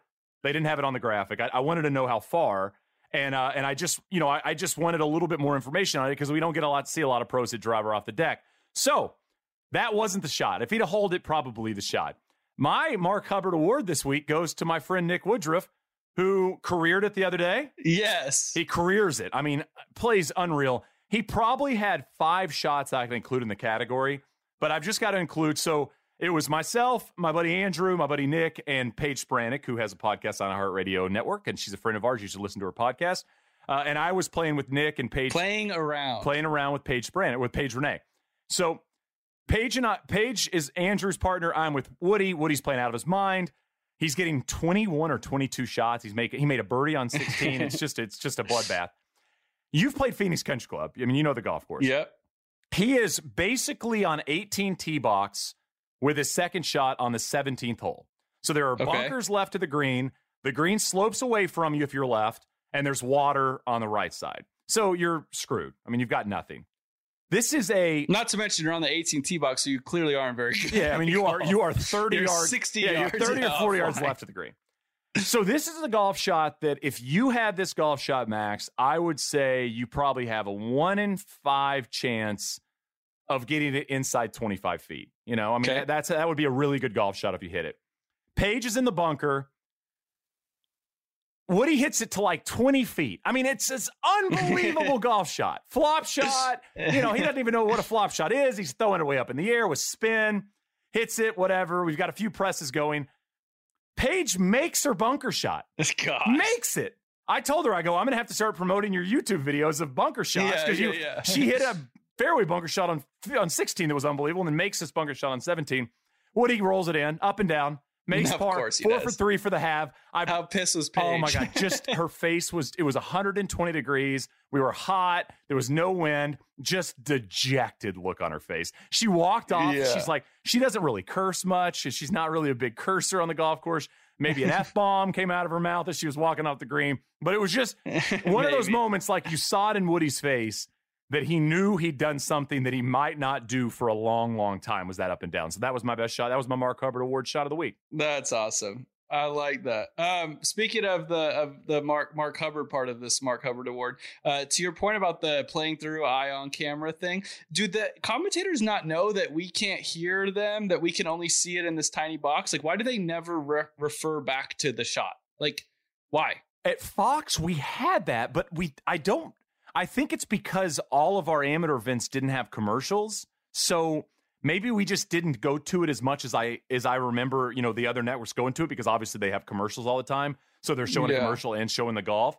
But I don't know the answer to that. I, I do I mean, they didn't even like refer, and this isn't just one thing. Like, someone will make a putt, and then it'll there's no like, reference to it. Yeah, it's like okay, like, was that for par? Was that for birdie? Like I have no idea. And that that Mark Hubbard shot was especially fun just for me because Mark is he's the top two best uh, drivers off the deck uh, in the world right now. I think Him and Ricky? him and no him and Mark Leishman. Mark Leishman. Ricky's is really a good. Joke. Ricky's good, but Mark does it almost every round. He'll throw a ball on the ground because uh, he doesn't like hitting three wood, and when a hole is very very straight, like so it has very little curve, he feels uncomfortable, so he'll just put it on the deck. He has great stories about this. He has one with his wife that I love, where uh, hopefully we'll have Mark on one day and he could tell the story. But he was tee, you know, he, his wife used to caddy for him here and there. He dropped the ball on the tee as he normally does. There's like a 240 carry over this marsh, but it's one Is of those it by the way, this is two marks. Is this. Hubbard or Leishman? I'm sorry. Hu- Hu- I'm sorry. Oh, maybe you need to be a mark to be great off the t- uh, driver off the deck. Didn't even think about that. Yeah. So Hub, sorry. Uh, you know, it's, he has like a 230, 240 cover, throws the ball on the on the deck. Like he all and he does this all the time. That's why I bring this up. So when he was hitting the shot at Wyndham, I was like, this is going to be great because you think, oh, this is a hard shot. Like he does this all Okay. the time. Like multiple times around on certain courses. So, uh, but yeah, so he throws it on, off the deck in Savannah, I think, uh, in the web event, and uh, he hits it. And he said he thought he hit it really good, and the ball barely covers the the the marsh, so it only flew like two thirty one. And he said that he felt like he made a good pass at it. And whatever, they're walking off the tee. Megan, his wife, who's caddying for him, goes, "Hey, I didn't know what I was supposed to say, but when you were behind the ball, the ball kind of rolled back into a little hole, and I didn't know if I wanted, I didn't want to mess you up." And he goes. Yes, you need to tell me that. Like that ball made it over the marsh by like a foot, and she goes, "Oh, I just didn't want to mess you up." And he's like, "That is exactly the kind of stuff I need up. to know." so, uh, but so yeah, so when he pulls out driver and I see him in this playing through it, even at you know I don't have a very big TV. It's this small little box. I'm like, oh my god, this is gonna be so sick. It's yeah, 20 feet, 25 feet, uh, and then yeah, it just was like he never happened. We never heard a distance. Uh, it sucked. My Mark Hubbard shot of the week, however, I, I have two um, because the one thing I wanted to really bring up on last week's podcast that that you know I knew that Joel would do a better job than I could at the PJ because he played all the rounds and he almost you know he was in contention and he had the lead at one point. Like so much cooler to hear his experience of the major than mine, who obviously missed the cut. But I did have one really cool moment. The best shot I saw someone hit that week, which ended up being tied with Mark or uh, beaten by Mark as you know, hence why this award is named after the man. Um, but I played with Rory McIlroy on uh, a practice round on Wednesday, and we just played the back. And on the 11th hole, he made a hole in one, and it was amazing because I looked back at him and I was dying laughing because he was so mad. He's like, "Why can't I save that for like one day, uh, you know, in the future?" Um, and also, him and Harry, his caddy, had a little like wager going on that if if Rory shot under par on that back nine in the practice round, he like won dinner or whatever because Rory needs like a free meal. And Rory had started birdie eagle and it was three under through two on a very hard golf course. And Harry was like, cool, I'm like sick.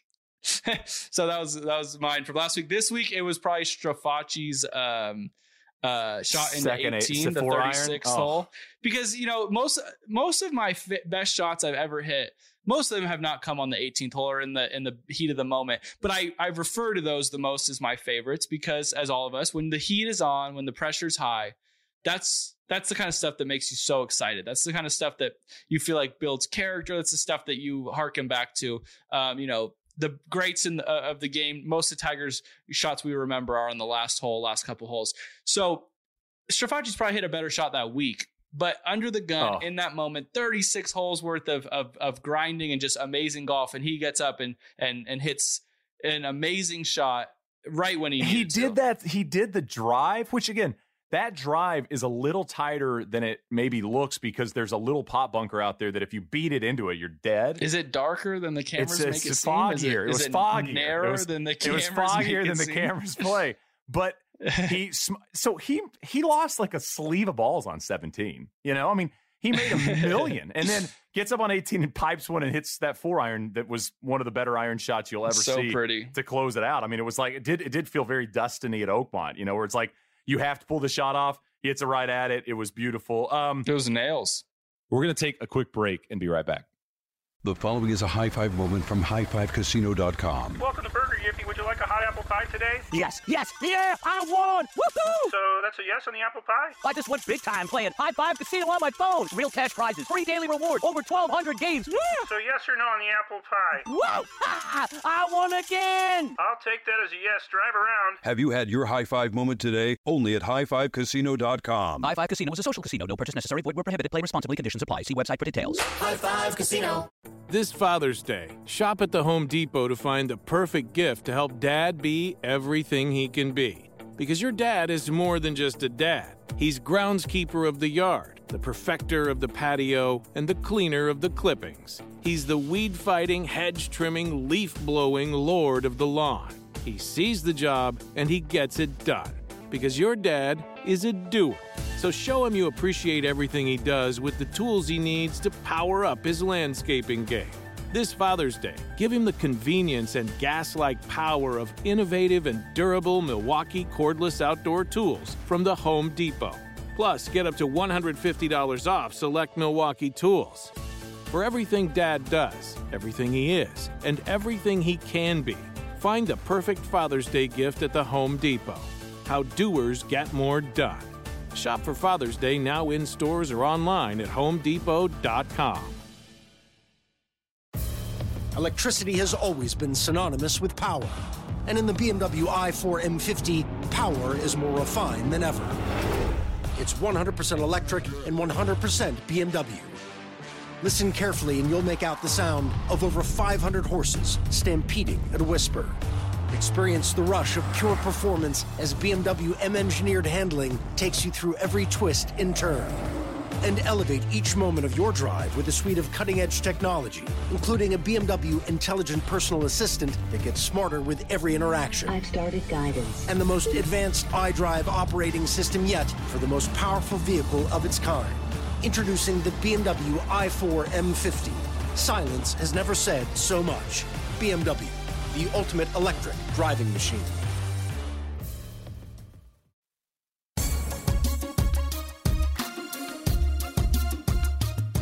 We haven't touched on this and we're running long, so just quickly, uh, FedEx Cup playoffs start this week. Yeah. Are you excited? I'm pumped. Um, you had a week off?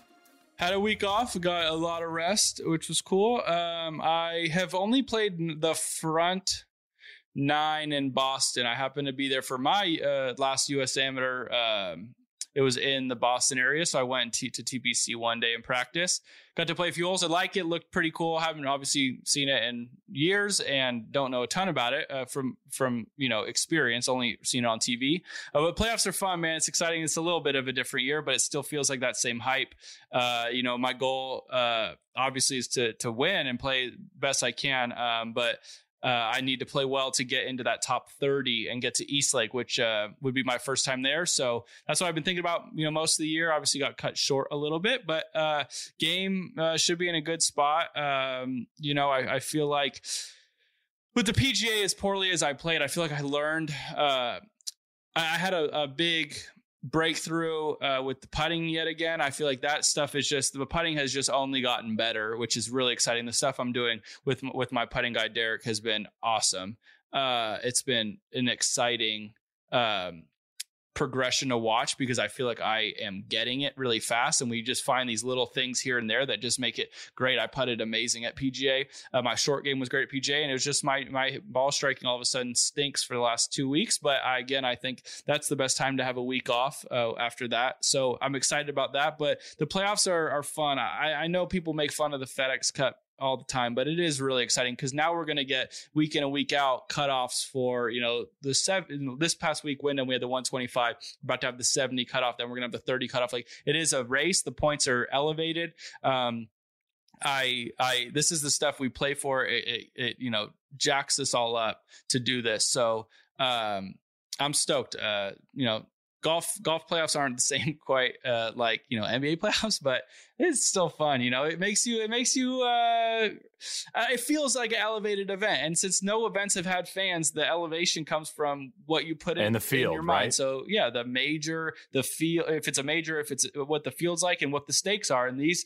this will be the best field and the highest stakes. Uh, you know, just like a major. So it'll be really exciting. Yeah. The, so you know, one thing. I mean, to, to your point about people harping on the, the FedEx Cup playoffs is you know, the, the one thing I think the PGA Tour needs deser- deserves credit for when it comes to the FedEx Cup playoffs in particular is the money has made it to where you guys care as much about the FedEx Cup playoffs, the finale, Tour Championship, winning it.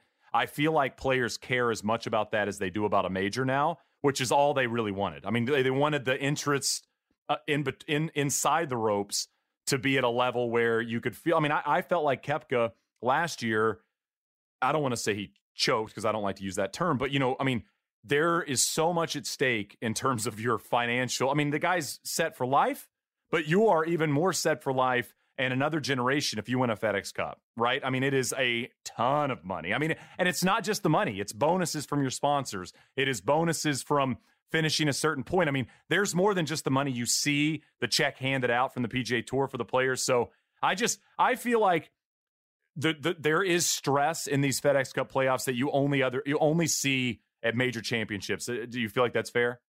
Totally. Um, I think one of the, one of the things that gets harp, harped on again about the tour, especially with this, and I mean, and the players, especially with this uh, FedEx Cup thing is, oh, it's so much money. They, you know, and they don't even care about money. They right. just care about majors. Like, I, I, think that the most players say, that's why I think Joel's a breath, breath of fresh air. They say, I don't really care about the money because we're conditioned to say that that's not what drives us. It's the wins and it's the championships there's only a handful of people that win tons of championships and tons of majors. Like that doesn't happen. Even if you look at Jordan Spieth has won three majors like that, and that's a ton of majors for someone his age. So, like everybody is motivated by money. Like I don't care. Even I mean, maybe we're taking out someone like Tiger and Phil because they have so much. But even then, I bet you they're motivated by money. Tiger still, you know, will do things for a a price. Like he, there's still money still matters to to even him. So and and it would matter to everyone that listens to this. I, I you know, if, but if you played for twenty dollars instead of fifteen, you would be a little bit more nervous, like and more excited to play. If you know, if we had one you know one day match and we up the stakes, it would make it bigger. So these FedEx playoffs make that feel bigger. And my point about this all isn't that you know it's unfair to harp. It's just that uh, if you want to see exciting golf and you want to see Rory McIlroy try his hardest and see tons of emotions, like when emotion when he won the FedEx Cup, like the first time, like it was like super exciting. He was as as outwardly uh you know emotional as I've seen him with with a roar. Well, the reason he got that way is because yeah, sure he won the FedEx Cup. I'm sure he didn't care about the money that much, but it, the reason he really wanted to win was because of the you know the the money makes the FedEx Cup feel it's like it's a major. It. So that of course, bigger, yeah, the right? magnitude it's, of it. So whether he recognizes that recognize that or not, it doesn't matter. You get to watch the most exciting golf, and you get to watch it because you get the top guys as excited as ever to try to win something. So you can't again you can't do it both ways you can't make fun of how much money it is and they don't really care and then also be like you know you know but it's exciting to watch because it, why is it exciting watch? It's because exciting watch because of that because you you know the east lake especially sunday you see a lot of things go on and a lot of things change and you see the players show that kind of uh, they have a reaction to it. And that stuff is all all of us want to see when we watch uh, golf. We want to be entertained because it looks like the players really care and the players do care. Now is it because the finance part of it is the mo- main motivation? Probably but does that really freaking matter to you? Like you get to still watch the most exciting thing. That's how i see it at least and it's really cool. Um, and it's cool for someone like me to have an opportunity you know i get i get bonuses in my contracts which stage i make it to in the playoffs. Uh, i get you know we get retirement money typically from FedEx uh, for for making it even just to the playoffs, but has whatever number you finish on that FedEx Cup at the end of the uh, at the end of the year, like that's your number you would make typically. Like that's the stuff that that I, I obviously want to win and get to the to East Lake uh, and and all that. But uh, big reason I want to make to East Lake is I get to Kapalua and I get to play that tournament, which again is no cut, and I get that's going to help my world ranking, and I get to get in all you know most of the majors. Like that's the stuff that all this all the the, the motivation. That's why I love the playoffs, and that's why the PGA Tour does deserve credit because they've made a part of the season that typically became quite boring after the majors. Although this year we have the majors after them, but uh, you know it's usually boring where it's not anymore. I last year playing the playoffs was as exciting as as as, as a tournament you uh, know, tournament run I've ever had. It was just really cool to to be around and, and to know how elevated it all was. So yeah, I'm stoked for the playoffs. I hope I hope the fans, you know, like love it as much as as we do. Uh, but I mean, I'm trying to look at it as unbiased as I can. When I watch on uh, TV when I wasn't in the playoffs. I thought it was exciting. I thought it was cool. You know, you guys know how much I like keeping up with the Friday cut. This was like a, you know, weekly cut thing. You have a Friday cut where some people are going to automatically get bounced from the chance to move on. And then you're going to have a Sunday cut where you're going to see people either come in or come out of that top 70, of that top 30. I think that is so fun to watch, um, regardless of who ends up winning. I hope that the coverage focuses mostly on that and maybe not so much on who wins. Um, you know, or obviously you have to focus on both, but I do think that those cuts uh, are, are so cool to watch the the line because that is the the exciting part of the uh, of each week for the playoffs. But I don't know. Um, I, I I really enjoy it, uh, and and I hope everyone does too because it is exciting and we do care. I, the PGA Tour players care about you know where they finish on that FedEx Cup list. I promise you that. As much as some people may play it Joe Cool and say, "Oh, what you know, I just only care about majors like that," I promise you that's not true because Rory said it last year. Uh, I played with him at, at the Northern Trust, and someone said, "Rory, take home that ten million. And I remember he slipped out something about like, "Yeah, money doesn't like that's not my motivating thing." And then he ends up winning the uh, the FedEx Cup, and he talked about how he regretted saying that uh, in a previous interview because it really maybe the money didn't, but him winning that thing meant a lot to him. He was stoked about that, and that's Rory. That's our highest guy. Yeah, he wants the, he wants another one of those Coca Cola uh, cooler things you get. Yeah, those exactly. things look Who sweet. doesn't? The uh, I, what I what I like about it is I think there is a storyline for every day, kind of what you and I've talked about a lot on the Exa- yeah, yeah, which yeah, is, is very true. Every day, every tournament, there's a storyline, and I think it gives everybody a chance to kind of punctuate a solid season, a good season, a great season, all of those. And on top of it, outside of you know Rory or Justin Thomas or Spieth winning the or Tiger winning the FedEx Cup, occasionally you have a Billy Horschel or a Bill Haas or somebody like that who is listen, they're financially set. They're not struggling for money, but this changes their life now.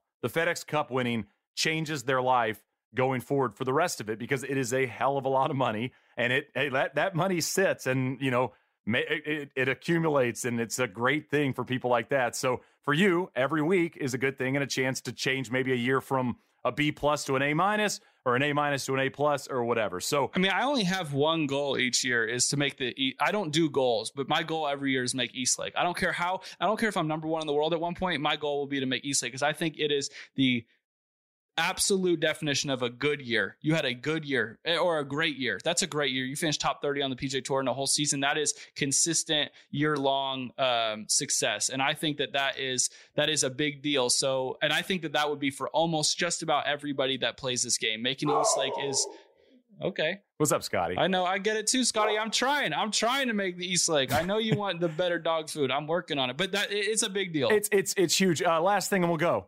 Um, I had to uh, withdraw from a golf tournament this past Oh, week yeah. uh, because um, Rarity uh, being a dad is the reason. That's uh, that's the dad. official reason. I was on. I was in the first fairway, the first round. I am So you hit the fairway. hit the fairway. Hit. God, you were gonna shoot 59. I know, right? Hey, by the way, right in the middle, right in the Right middle in of the the middle. fairway. Um, playing Grayhawk, playing in a, in a stroke play event here in Arizona, and I had my push cart, obviously, and I am walking down there, and I made the mistake.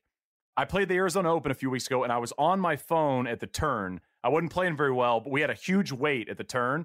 Pulled my phone out, and it was a bad move because there was a lot of like real life shit on there, and I shouldn't have pulled the phone out. So I'm going to turn my phone off, walk into the first fairway, and I Uh. have the Cindy text is like, "Hey, call me. It's emergency. My son was really sick. She has to work on on Thursdays in the office. She can't miss work." So I literally, Max, I'm walking on the fairway. I'm like, I don't know what to, you know, I don't know what to do. Yeah. And uh, and I'm on, I call her, and she's like, you know, Henry's throwing up, and he's he's scream crying, and we can't take him to to any daycare or anything like that. Did you tell him you were on 59 watch? I was well, I, mean, I? I was on, I was on 59 watch after leaving Starbucks, but yeah, I mean, I was like, I was feeling it, and uh, I just walked up and picked up my ball, and I looked at the guys. I was like, "Hey guys, I got to go. My my son's sick," and they're Uh, both just kind of like confused. One of them you could tell was younger, maybe he doesn't have kids. The older guy I could tell probably had a little bit better Yeah. understanding about it. But I mean, I couldn't imagine what it must feel like if you see some dude on the first hole of a first day of a four day tournament hit the fairway and grab his ball and walk up. They must have been like, "What in the hell is going on?" But uh, that was a I'm just not feeling it today, guys. I hit the fairway. I'm not supposed to hit this first. I, you know, I was I was really excited. I was fired up. I hadn't played Grayhawk in a while, and uh, and yeah, so that was my. I hope I hope in the future Henry's like, Dad, uh, why why'd you ground me? I don't I want to go out tonight. And you're like, you're like, you know, I would let you. I know this is kind of a gray area rule that we have in this in the bacon household. Um, you ate turkey bacon, not real bacon. That's against our morals. But this was a gray area. I would let you go out tonight. However, this one time, Remember when you 2020? kid, you don't remember, yeah, but you remember 2020, the year that sucked for everybody. Um, yeah, well, I hit the first fairway and everyone thought I was going to win, and I had to 59 leave because you couldn't you couldn't suck it up. Look at you, you're healthy right now. Yeah. like you you could you would have been fine. Double ear infection and projectile vomiting. You big old wimp. You Yeah, 14 you month old wimp. wimp. Get it together. Um, Get so it anyway, together. that was that's uh, that that is the sideshow that is amateur golf in real life when you have to leave because your kid's sick. I don't think Strafaci's walking off 18 at the amateur because because his sister's not feeling 100. percent But uh, Exactly, that's yeah, the difference. Um. Hey, play well. Have some fun this week. Uh, excited to watch. Uh, and we'll uh, you know, I mean.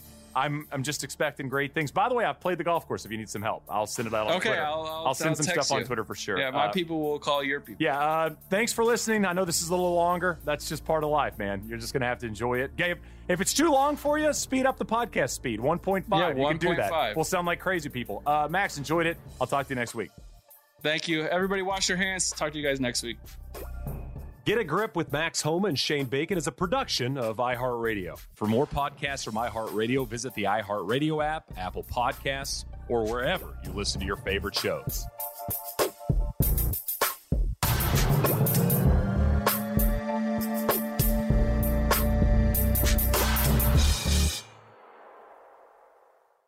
The following is a high five moment from highfivecasino.com. I won! Yahoo!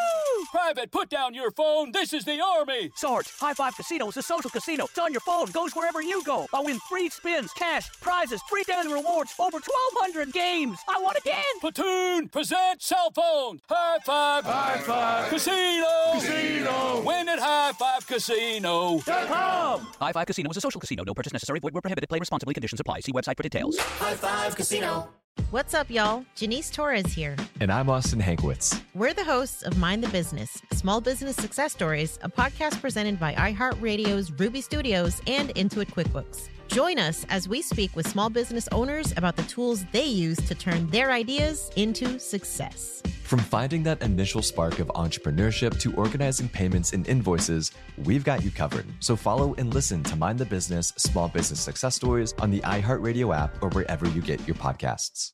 Watch sensational Grand Slam action on Tennis Channel as top stars clash at Roland Garros in Paris. Catch all the excitement What a shot! Come on now. with Tennis Channel's comprehensive coverage as we bring you live matches and nightly encores, plus match previews. That is awesome. Don't miss one of the greatest events in all of sports Roland Garros, the French Open. Daily live coverage on Tennis Channel now through June 9th.